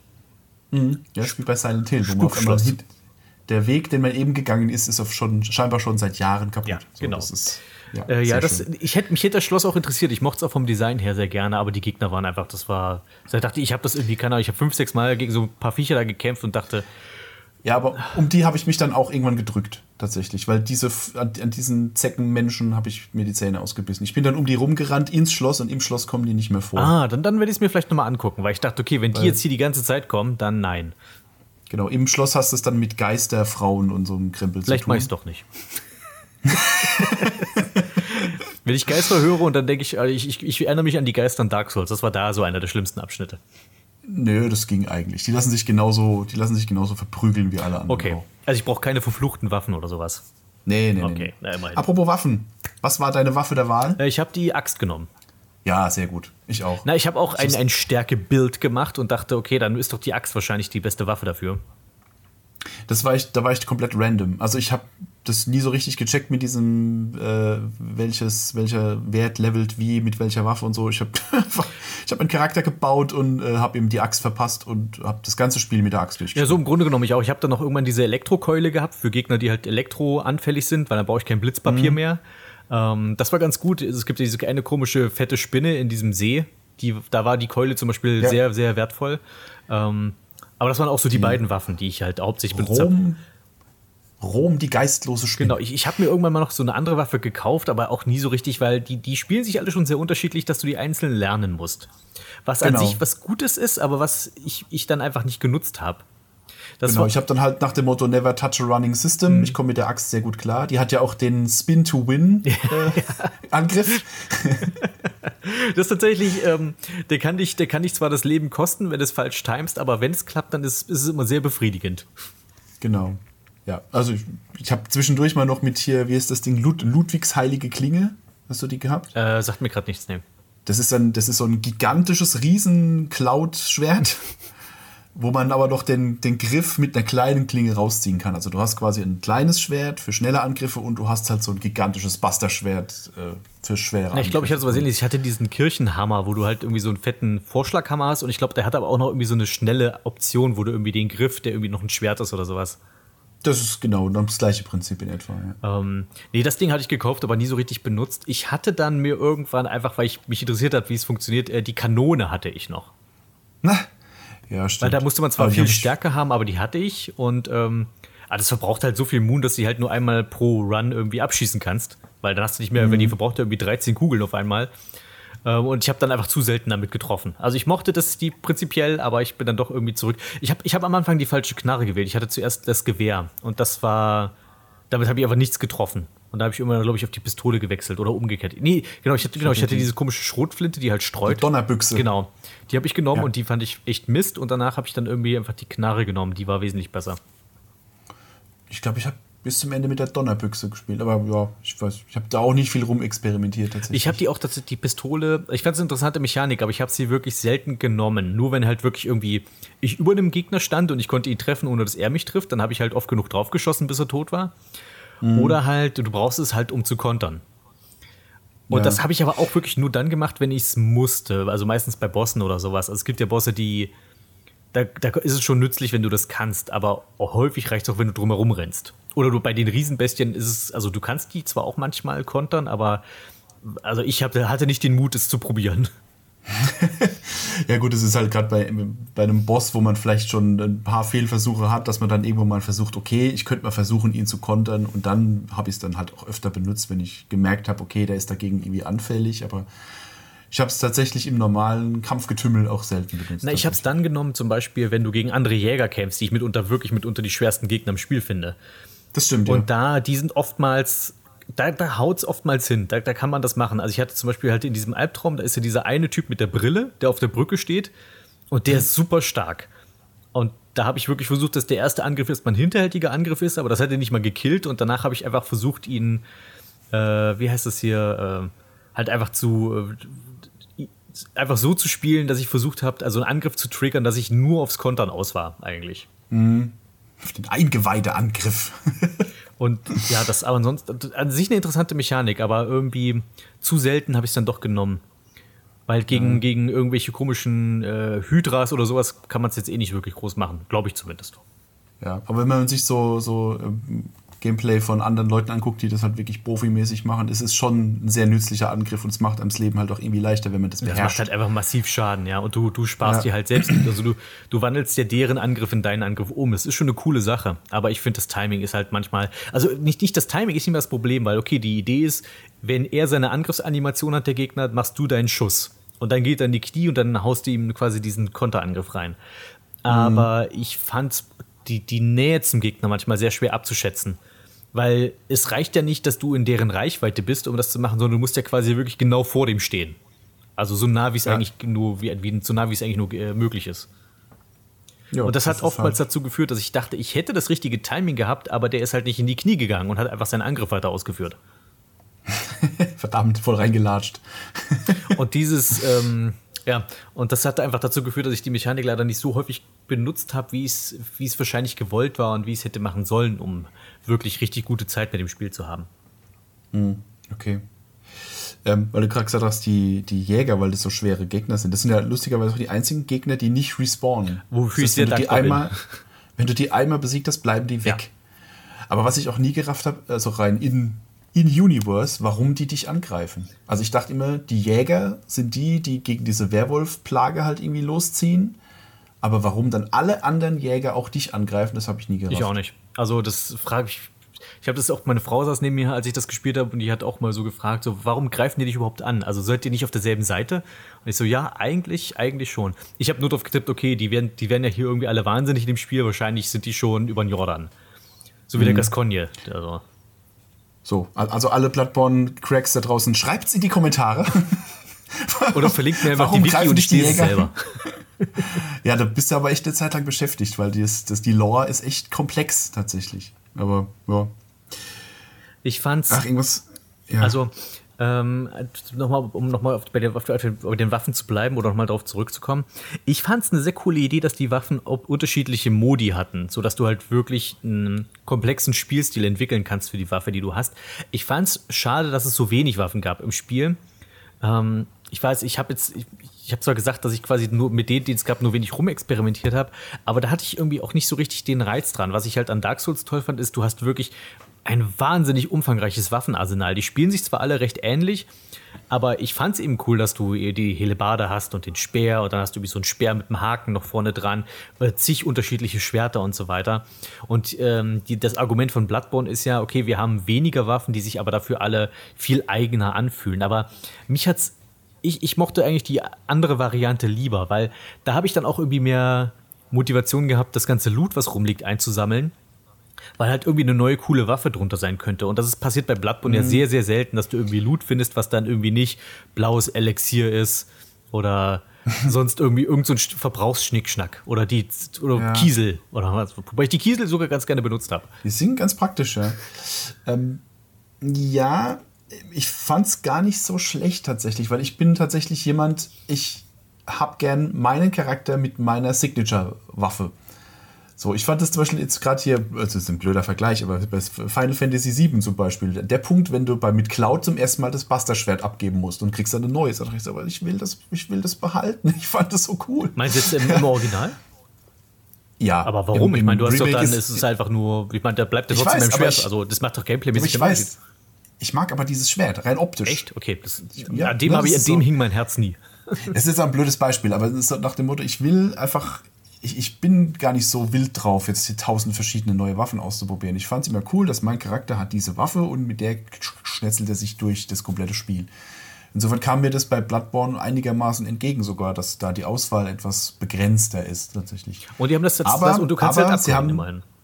Du kannst sie upgraden und ähm, sie haben, glaube ich, auch so ein bisschen drauf reagiert. Im DLC scheißen sie dich nämlich zu mit Waffen. Oh, okay. also, da, da kriegst du an jeder Biegung kriegst du eine neue Waffe und jede ist irgendwie komisch.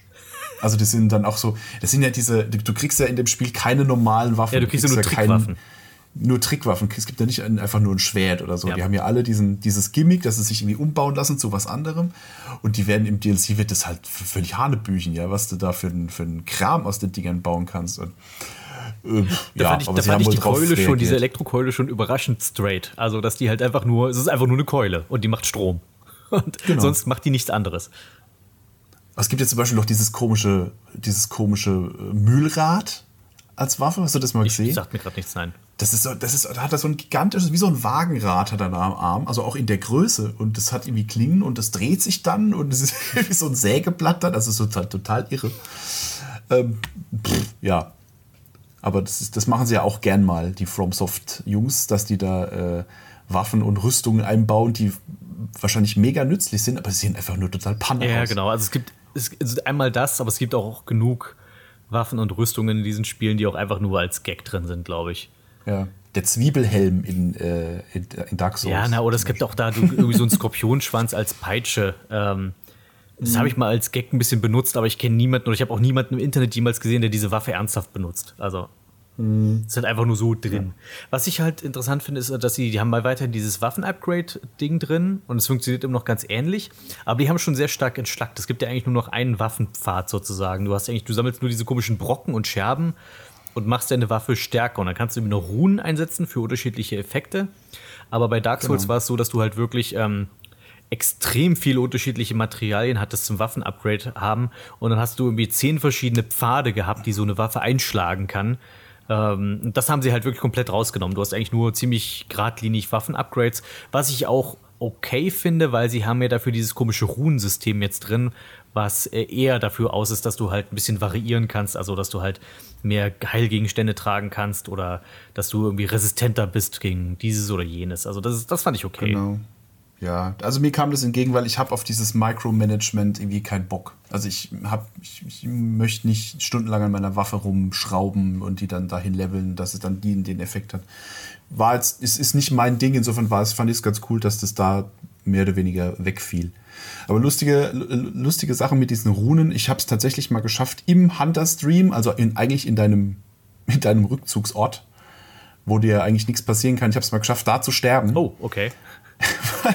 Weil ich mir eine Rune eingebaut habe, die zwar einen, einen, krassen Buff auf die Stärke gibt, aber dir gleichzeitig Lebensenergie raubt. Und da war ich halt dann irgendwie im, im, im Hunter-Stream und habe dann halt irgendwie bin halt weg, habe irgendwas machen müssen, habe die Playstation halt laufen lassen und irgendwann höre ich nur noch, ah! wie er auf einmal stirbt, weil den halt so nach und nach die Rune dann ausgenuckelt hat. Es war, hm, naja. Aber es respawnt ja wenigstens dann genau da, insofern äh, passt schon. Das ist interessant, weil das ist ja wirklich. Also ich habe nur gesehen, im Internet gibt es Videos, wo Leute versuchen, aktiv äh, da zu sterben. Also das ist gar nicht so einfach. Es, also es, gibt, es gibt irgendeine Art von Selbstmord. Ich weiß ja, nicht, es gibt, es das gibt geht. einen Punkt, wo du irgendwie abspringen kannst und so doof landen kannst, dass es dir Lebensenergie abzieht. Und das machst du dann halt irgendwie 100 Mal, bis es dir halt genug Lebensenergie abgezogen hat, dass du stirbst. Ach du lieber Ja. Gott. Nee, ich habe auch, auch irgendwas gesehen, dass es. Also ich habe mal ein Video gesehen, da hat sich jemand im Hunter-Stream selbst getötet. Das geht wohl irgendwie auch. Ich glaube, das ist ein bestimmter Gegenstand oder so, dass der dich halt einfach, da bohrt sich dann irgendwas durch die Brust und dann ist er tot. Was das bringt, pff, man, keine Ahnung, irgendeinen Effekt wird es haben. Ja, also für mich war Dark Souls Zeichen Bloodborne insofern eine coole Erfahrung bis zu einem bestimmten Punkt, wo ich dann dachte, ich finde es jetzt langsam ermüdend. Und ich glaube, das war wirklich so bei, bei den ähm, Schatten von, ja, nee, wo ich, ich, ich die, die, die komische, die Spinne mochte ich noch, Rom. Und danach, wo dann dieser Blutmond kommt, da war ich, wo ich dann dachte, dieses, dieses unsichtbare Dorf, das hat mich so wirklich null gereizt. Ich fand das so doof und langweilig und die Gegner dort mit diesen komischen Hexen, die Glöckchen läuten und dann respawnen dort irgendwie die ganzen Typen immer wieder. Äh, ich meine, das ist auch ein nettes Gimmick, okay, du musst halt erst diese komischen Hexen killen und dann ist das nicht mehr so das große Problem. Aber ich, ich, ich fand abs da, das war für mich so, bei Dark Souls, hatte, ähn- hatte so einen ähnlichen Punkt, wo es so abknickt, die Qualität. Und das war für mich so an der, der, der Stelle. Und äh, dieses unsichtbare Dorf, das hat wirklich meine Motivation und meinen Spaß in dem Spiel sehr, sehr runtergedrückt. Dann kommst du noch an diese Kapelle, wo drei Jäger rumrennen die ganze Zeit. Oh und ja. du kannst sie ja nicht auch einzeln irgendwie anlocken. Du musst ja wirklich gegen alle drei gleichzeitig kämpfen oder du rennst halt einfach weiter, so wie ich. Und dann kommt dieser komische Boss, dieser Fleischmassenberg, wo ich dachte, ah, okay, jetzt kommt der typische Fleisch, also die, der Boss, der aus Leichen besteht. Ähm, ich, ich, war, ich war so ein ich bisschen abgestumpft, weil irgendwie habe ich bis zu dem Zeitpunkt schon so viele große Bestien, also Ekelbestien besiegt, wo ich dachte, das ist jetzt einfach nur die nächste große Ekelbestie. Mir hat da so ein bisschen die, bei den Bossen manchmal die Abwechslung gefehlt. Da, fand, da hat mich mir so ein Vater, Pater Gascogne mehr gelobt. Und da hatte ich das Gefühl, sowas gibt's. Es gab mir bei den Dark Souls-Bossen gab es mehr Abwechslung. Hier habe ich, hier war irgendwie, naja, das ist halt die nächste große Bestie einfach nur. Aber ähm, ich habe es doch in, in unserem ähm, Legacy of Kane Cast mal erwähnt, von wegen äh, ein, ein Remake von LOK im Stil von Bloodborne. Ähm, Stichwort Melchia, stell dir mal in, in der Grafik vor. Ja, tatsächlich, da- daran musste ich auch denken. Ja, das ist halt einfach so ein fieses Monster, was aus, aus Leibern besteht. Musste ich total dran denken. Ja, also wie gesagt, mich hat es tatsächlich nicht ermüdet. Das war für mich ein einziger langer, beschwerlicher, aber großartiger Ritt, dieses Spiel. Ich bin nach wie vor großer Fan. Ich, äh, wenn ich mich hier so umgucke, ich habe einen Desktop-Hintergrund von Bloodborne. ich besitze ein Bloodborne-T-Shirt und vor mir liegt das Bloodborne Artbook, was großartig ist tatsächlich, weil das, die Artworks sind fantastisch. Also, ähm, mich hat es total gehuckt und es ist tatsächlich eine der, ja, eine der intensivsten Spieleerfahrungen, die ich je hatte. Das wäre es vielleicht auch mit Dark Souls gewesen, wenn ich damit angefangen hätte. Aber es war jetzt halt Bloodborne. Insofern ähm, hat das den großen Eindruck hinterlassen. Ich hatte schon mal einen Spaß damit. Das war, war interessant. Ich habe auch gerne diese Welt erkundet. Für mich ist, ist, ist wirklich der Star dieses Spiels die Welt, in der das Ganze spielt. Äh, diese Stadt vor allem, die ein bisschen zu erkunden. Äh, dass du auch ein paar von den NPCs kennenlernst und die dann quasi in die Kathedrale schicken kannst oder diese komische Klinik. Äh, beziehungsweise ich nicht, weil ich habe irgendwann die komische Klinikleitung gekillt, weil die so spooky war und gruselig. Oh, du auch? Ja. Du auch? Oh, ja. Ich habe sie irgendwie versucht anzusprechen, aber ich stand scheinbar ein Pixel zu weit rechts oder so. Und dann hat sie nicht reagiert und wir gesagt, okay, du bist gruselig, ich hau dich kaputt. Nee, bei mir warst du, du, Was du mir, glaube ich, einen großen Teil vom, von, diesem, von dieser Sidequest da einfach eliminiert hat, weil du da halt niemanden hinschicken konntest. Ja, na, das, das, ich habe da irgendwie zwei Leute hingeschickt und die wurden dann einfach nur komische Pilzmenschen und dachte, das ist ja ein bisschen ernüchternd eigentlich. Weil es es sind, sind die ja einfach weg als Charaktere. Und wenn du vor allem eh durch die Hintertür in diese Klinik reingehst, also du kommst, du, du kommst ja auch an, diesen, an diese Frau ja nur ran, wenn du irgendwie hinten reingehst in diese Klinik. Und äh, da hat die ja gesagt, so, oh, du sollst hier aber nicht sein, geh jetzt mal lieber weg, sonst greife ich dich an. Und dachte ich, ja gut, lass mal's mal drauf ankommen. Und äh, sie hat es bereut. Ja. Nee, da kann man nicht, da gibt es ganz lustige, also man kann ja Menschen, also Überlebende in diese Klinik schicken oder in die Kathedrale. genau. Und es kommt wohl wirklich drauf an, wen du wohin schickst. Also es gibt äh, Figuren, die kommen miteinander nicht klar. Das, deswegen ist es zum Beispiel wichtig, dass man die in verschiedene Orte schickt. Sonst bringen die sich irgendwann um. Äh, Und, und, solche, und solche Sachen. Oder es gibt eine Frau, die äh, möchte helfen und zieht dann irgendwann los, Heilkram besorgen und dann gehst du eine Ecke weiter, dann liegt sie da irgendwie in ihrem eigenen Blut und so. Ja, der habe ich so, gesagt, ja, nee, ich will nicht, ich will deine Hilfe nicht. Und dann ist sie einfach geblieben, weil ich mir schon dachte, das geht in die Richtung. Ich fand, Ja, ich genau, musste schon und mit meinem Gewissen kämpfen, dass ich die beide Töchter von Vater Gascogne auf dem Gewissen habe. Und das, Hast du das, das, das Schleifchen von der, von der Tochter Ja. Entdeckt? dass, die, dass du das, das, das du von dem Riesenschwein dann bekommst, dass sie wahrscheinlich in dessen Magen landete. Und Ja, dann, dann, so dann triffst du irgendwann die größere Schwester scheinbar und dann ist die aber auch dann irgendwie bald tot und dann, die liegt ja dann gleich neben dem Fenster bei dem komischen Riesen rum. Das weiß ich jetzt gerade gar nicht. Aber das ist auch so ein, so ein Punkt an dem Spiel, man kann ganz viel verpassen, einfach wenn man einfach zum falschen Zeitpunkt gewisse Dinge macht oder nicht macht. Ne, das ist so. Halt auch ein Wider, hat auch großen, halt eigentlich einen großen Widerspielwert, dass man solche Sachen eben dann nochmal ausprobieren kann. Also ich. Man kann ja zum Beispiel auch jeden, jeden NPC einfach umbringen. Ja, ja, das ist aber noch, das wenn sie dich normal lassen. in diesem Spiel, ja. Das lassen. ist halt, äh, dass du quasi alles, was du erreichen kannst, kannst du auch killen.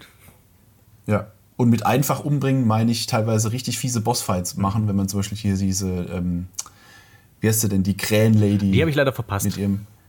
Also die, die ist sowieso irg irgendwann ein Bossfight, aber die kann man auch, wenn man sie das erste Mal trifft, schon angreifen. Und überhaupt alle äh, Jäger, die man so trifft, kann man einfach bekämpfen, wenn man denn möchte. Und kriegt dann meistens auch ziemlich geiles Loot dafür. Aber dann geht, geht dir halt dieser komplette, dieser komplette Ja, Handlungszweig. diese, diese Sidequests dann. Hm. Ja. Ich habe ja auch diesen, äh, den Spinnendude bisher verscho äh, verschont, weil ich dachte, ah, du bist doch dieser eine Running Gag, der in jedem dieser FromSoft-Spiele vorkommt. Das heißt, du wirst irgendwann ein Händler. Ja. War er bei mir leider noch nicht. Ich habe bis jetzt nur mit ihm geredet. Aber ähm, ich habe ihn noch nicht gekillt. Ich habe es aber vor irgendwann. zu, zu dir komme ich noch. Ja, tatsächlich. Ich möchte erstmal deinen, noch deinen Nutzen abwarten und dann werden wir sehen. Äh, ja, aber der hat Also mich ich schon ein paar habe Mal von zu ihm, verraten. glaube ich, nichts mehr gekriegt. Ja. Übrigens, äh, apropos Spinnendude, ähm, es gibt ja hier Rom die ähm, geistlose Spinne und dann gibt es ja später in diesem Albtraum noch diese, diese, also diese richtige Riesenspinne. Das ist, glaube ich, eine der ekligsten Spinnen in dem Spiel ever. Ja, das, ich, mich hat es auch sehr gekribbelt in diesem Raum. Einfach nur, weil die eben nicht irgendwie ein krasses Monster-Design ist, sondern das ist einfach nur eine riesige Spinne. Genau. äh, du bist ekelig. Na, ich fand schon, dich ich fand um schon bei Rom die Freuden. geistlose Spinne, die ist ja an sich erstmal, die fand ich gar nicht schlimm, aber diese ganzen kleinen Spinnen, die die drin so rum haben, die dich die, die ganze Zeit anspringen, die fand ich fies. Also auch ekelig. Die kommt zum Beispiel auch in einem dieser Kelch-Dungeon nochmal vor, äh, aber auf engem Raum. Hm. Das ist halt richtig lustig, Oh. wenn man dann nicht einfach hier im groben Kilometer Umkreis um die Spinne rumrennen kann, sondern halt wirklich auf engstem Raum gegen diese 20 kleinen Spinnen da noch. Also das, äh, macht keinen Spaß. Das klingt so. nee, ich, ich weiß nicht, ob ich bei Bloodborne durchspielen werde. Ich werde noch versuchen, diesen einen Boss, bei dem ich gerade bin, noch zu killen, den Mikolasch. Und dann, keine Ahnung. Also, ich habe es jetzt auch, aber dann ich hast es auch wirklich nicht mehr weit. Ja, Also aber ich habe es auch eigentlich nur so weit gespielt für den Podcast jetzt. Ich glaube, ich hätte sonst schon früher abgebrochen, aber ich war, war bis dahin war okay. Also ich bereue es nicht, dass ich es gespielt habe, aber so richtig weggerockt hat es mich leider nicht. Ja, das ist schade. Ich hätte es gerne auf einer positiveren Note geendet. Ähm, Bloodborne ist toll. War das positiv genug? ja, doch sehr. Äh, ich, ich mag äh, die Klamotten, die man anziehen kann. So. Ja, Achtung, Fun Fact, das ist das einzige Cosplay, was ich mir jemals zusammengebastelt habe von Bloodborne. Kannst es hier gerne ein Foto einfügen. habe ich mir für Halloween von vor zwei Jahren oder so, habe ich mir aus diversen äh, Kostümshops, habe ich mir so, ein- da gab es da gab's so geile Fake-Ledermäntel und ja, habe ich mir ein Und dann warst du die Hexe von Hamrick. Nee, ich hab mir so ein, so ein, so ein klassisches, äh, dieses typische Dieses Jägeroutfit. Ja, Mit diesem komischen Hut, mit diesen diese, komischen diese Fransen Dreispitz oder Genau, ja, dieser, ja, dieser spitze Jägerhut mit diesen Fransen hinten dran, was auch auf dem Cover. Äh, Ja, ich, ich mag die Klamotten in dem Spiel. Die, das sah, war, sah sehr cool aus. Und ich mag, dass man auch irgendwie die ganze Zeit, das hat mich ein bisschen bei Dark Souls genervt, dass du die meiste Zeit halt einen Zombie spielst. Das ist so sehr hässlich. Und jetzt hier spielst du einfach mal nur eine nette junge Dame, habe ich gespielt und das war okay. ja, das ist äh, äh, überhaupt so. Da, bin ich bei Bloodborne ja voll drauf reingefallen. Da habe ich hier eine, eine Stunde oder so. Stunde, aber das hab wusste ich schon, dass ich das lange, mache. lange, lange an meinem Charakter da gebaut und habe die Nase noch und ne, so diese ganzen Feinheiten, die man da machen kann. Und dann bist du fast die ganze Zeit komplett vermummt. Die ist komplett verhüllt und du siehst immer nur von hinten. genau. Also, naja. Das war auch wirklich die das, Diskussion. äh, Also ich, ich, wusste, ich kannte das aus, aus Dark Souls und da habe ich mich schon nicht wirklich daran äh, vertieft in dieses Ding, weil ich schon dachte, okay, das ist doch hier, oder bei Skyrim oder all diesen anderen Spielen, wo du den Charakter sowieso immer nur von hinten siehst. Ähm, und hier war aber auch bei Bloodborne, bei der Charakterstellung, was ich eine Diskussion mit meiner Frau hatte, die unbedingt dort jeden Regler noch irgendwie bedienen wollte. Und ich habe gesagt, mach das nicht, wir sitzen hier Stunden und das ist egal. Es macht doch irgendwie Laune, sich den da zurecht zu puzzeln, aber du siehst ihn halt nie, es sei denn, du spielst ihn nackt. Hm. Und dann äh, hast du andere Probleme. aber der ist sonst immer nur entweder ein Tuch vom Mund oder ein Helm auf. oder Oder beides. halt einfach diese hohen Kragen und was weiß ich. Also guckt dir meistens eh nur die Nase raus aus dem ganzen Kostüm. Ja, genau. Also, aber das scheint auch so ein, so ein bisschen der Humor von, von den From Soft-Leuten zu sein, dass die dich immer, äh, dass die dir immer die Möglichkeit geben, da bis ins kleinste Detail die Ohrläppchen von deinem Charakter zu formen und dann Ja, irgendwie zwölf Regler für die Nase und was weiß ich. Also das ist crazy. Ja, genau. Wangenknochen ein Ja. bisschen noch ein bisschen schmaler und okay, ne, ne, ne. da bin ich gar nicht jetzt drauf reingefallen. Ich dachte, nö, Standard und äh, groß, klein, was, was man wirklich vielleicht noch maximal sieht im Spiel und das, das reicht. Ja, und nicht mal das ist so besonders ausschlaggebend. Nee, null. Also. Das, äh Okay, ja, vielen Dank. Es war ein sehr unterhaltsamer Talk über Bloodborne. Es ist schön, dass ich meine, meine, meine Erlebnisse ein bisschen teilen konnte und auch deine zu hören, wie es- dir da so ging. Ich denke, war ein nettes Kontrastprogramm. Ähm, ich kann dir nur empfehlen, du hast jetzt Dark Souls angefangen. Spiel das. Ja. Ich weiß nicht, wenn du, wenn du halt, weil das Ding ist, da hast du die Option. Du kannst es ja mit Rumrollen spielen. Das, ich, ich hatte bei Bloodborne Genau. nicht die Option, ob ich blocken kann. Ich bin immer noch pissig. nein, nein, bin ich nicht, aber trotzdem. Es gibt doch ein Schild im Spiel. Ah ja, der ist so ein Ganz am toller Gegenstand. Wo, wo sogar in der Beschreibung steht, äh, wer Schilde benutzt, ist ein Feigling Ja, oder genau. sowas. Ja, das war einfach nur so ein Gruß vom Entwickler, genau. Und damit nähert sich die 50. Ausgabe Radio Zuckerbude ihrem Ende. Doch bevor wir gehen, ehren wir noch die Sparstrom-Hypochrysler, die wunderbaren Menschen, die äh, 10 Dollar oder mehr bereit sind für diesen ähm, kleinen, bescheidenen Podcast hinaus zu pulvern und die kriegen von mir einen persönlichen Gruß in äh, Form eines Fantasy-artigen Namens. Da hätten wir in diesem Monat der wachende Winterwolf Vanya Vestor Linke, Sid, der Waffenmeister der wilden Küste McFly, der Veteran mit der Welle Dominik R. Regenmacher, Katana Tim, der Elfenohrensammler des Hochwaldes Schlese, Bannbrecher Sassori, der geheimnisvolle Schlüsselmeister, Geisterpiratenjäger Captain Aspadon, der Anker, der Taumaturg des Terrors Tobias Nagy, die Krone der Klingenbarriere Caesars Crown, Warpal-Schnitter Angel Zero XL der Deva-Fluch, Meister der Kristall-Shuriken The Kilroy, Apega, die Assassinen Asimar von Raschemen, enigmatischer Magnat Kotnik Silberbart vom Dornwald, Feuerpfeil-Scharfschütze Inyo S. Branches Bullseye, Exarch Wingman, der mystische Flügelmann Dummertoins, Polymorpher Schicksalsmagus Broken Sandner von Myth-Drenner, Säbelrassler Jens Schurkenstein des Mask Pohlmann, charismatischer Krummsäbelkrawallbruder Landwolfstechnik, steckt Pflanzenmonster in die Tasche Krieg und sein fliegendes Bisaflor, Tobias, der Schmelzer Merkel, Chefmetallurge vom Hause Dispana, Gildenmeister Erbero, der Djinn-Dompteur von Memnon, Königlicher Kyras Konstantin Kell Skalamaktrion. Lindwurmreiter Mikko Shaddix aus den Silbermarschen. Sirvion, der flinke Fuchs, Vollstrecker von 40.000 Zahagin. Lanzenritter Sebatze, der galoppierende Pfähler. Nosferatu Irvana Charna Resusfreude. Klingensänger der sengenden Sonne Dantroni Drachenzahn. Harponier der Nordlandinseln Mike D. Mentor. Centerim-Agent Kevin Kettenzauber Zöge. Forstfreund Dreivental, der Wieselflinke Flitzebogen. Hau drauf Recke Christian Kohlrabenschwarz Turmtrümmer. Ätherischer Vulkanvagabund Eduard Benning vom Arnfelsen. Gesine von Gauntelgrimm Brustbronze-Titan. Questknacker Schorle Schwarzspeer Herzsucher. Kevin, der Golemherrscher Heinecke von Langsattel. Avatar des Morgenfürst Latander, des Sunbro der Strahlemann. Troubadour Trickler Leitwolfsjäger. Erhabener Erzmagier Coxal Sin von Sorcerer. Eimer Yeller Level Up, der aufgestufte Vampirjäger. Schlachtenherr der Wasserelementare Liquid Ginji. Agitator Sir Atera von Borgny. Nebelhexer Naito der Chult-Kambion. Schwertmeister Luciano V3 mit den drei rubinbesetzten Degen.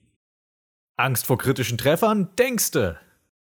Der robuste Ronin Rick O. Mein Talos. Härter als dein Adamant-Golem Keno Punto Kuba der Diamantene. Brachialberserker Rammel der rastlose Recke. Greifenbändiger Daniel Dominator Griever. Jeanne d'Arc Terragard, die Mondklinge des Underdark. Felbars Feldherr André de Metal Francais Eisenherz. Kettenhemdzerreißer Barlo mit der Mithril-Klaue. Kampfrausch Kuhns, der Blutbadende von Karatur. Wackerer Woody Ben Wuddinger, der Utgard-Hammer.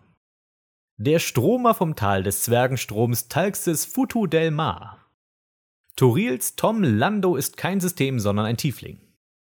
Graf Vulgario, der Vertreiber vulgärer Verbeek. Suplex Cambion Wiper Warfare The Phenom. Der Rächer von Ria Tavine Rob S. Smaragdenstaub. Zwielichtiger Lichno Kendo niemals müd.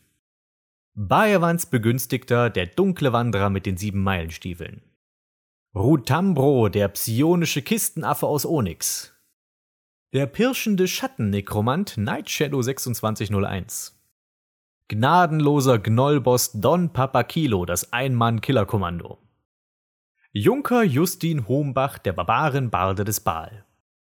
Space SEC, der reisende Faustkämpfer der fernen Gefilde. Magic Archer Wix, die Bogensehne von Bator. Fiete Flammenflegel mit der Aura des strahlenden Ruhms. Drachenblut Tristan Ragandor das Rotschuppenkleid. Vortex Magus Felix Möbius Nymphenmantel. Stahlbewehrter Monsterjäger Matthias der Kalimschansche Rüpel. Whisky Sturmeswut von der Geisterharfe. Graceful Base the Maze from Outer Plains. Schrecken der Anauroch, Wolkenriese Aran Ruhmkünder. Schars Messer, Dranzer Nachtmar. Der Netzknüpfer, Spinnenreiter Waldschrat vom Mantelwald. Dragon Camper, der tapfer zwischen Drachen kampierende. Sultan Fevur, der sakrale Salamander. Purpurblütiger Kopfgeldjäger Pikmin Haku, die Schlinge. Hochsee-Elf Mr. Müsli, der Koboldquetscher der Seldarin.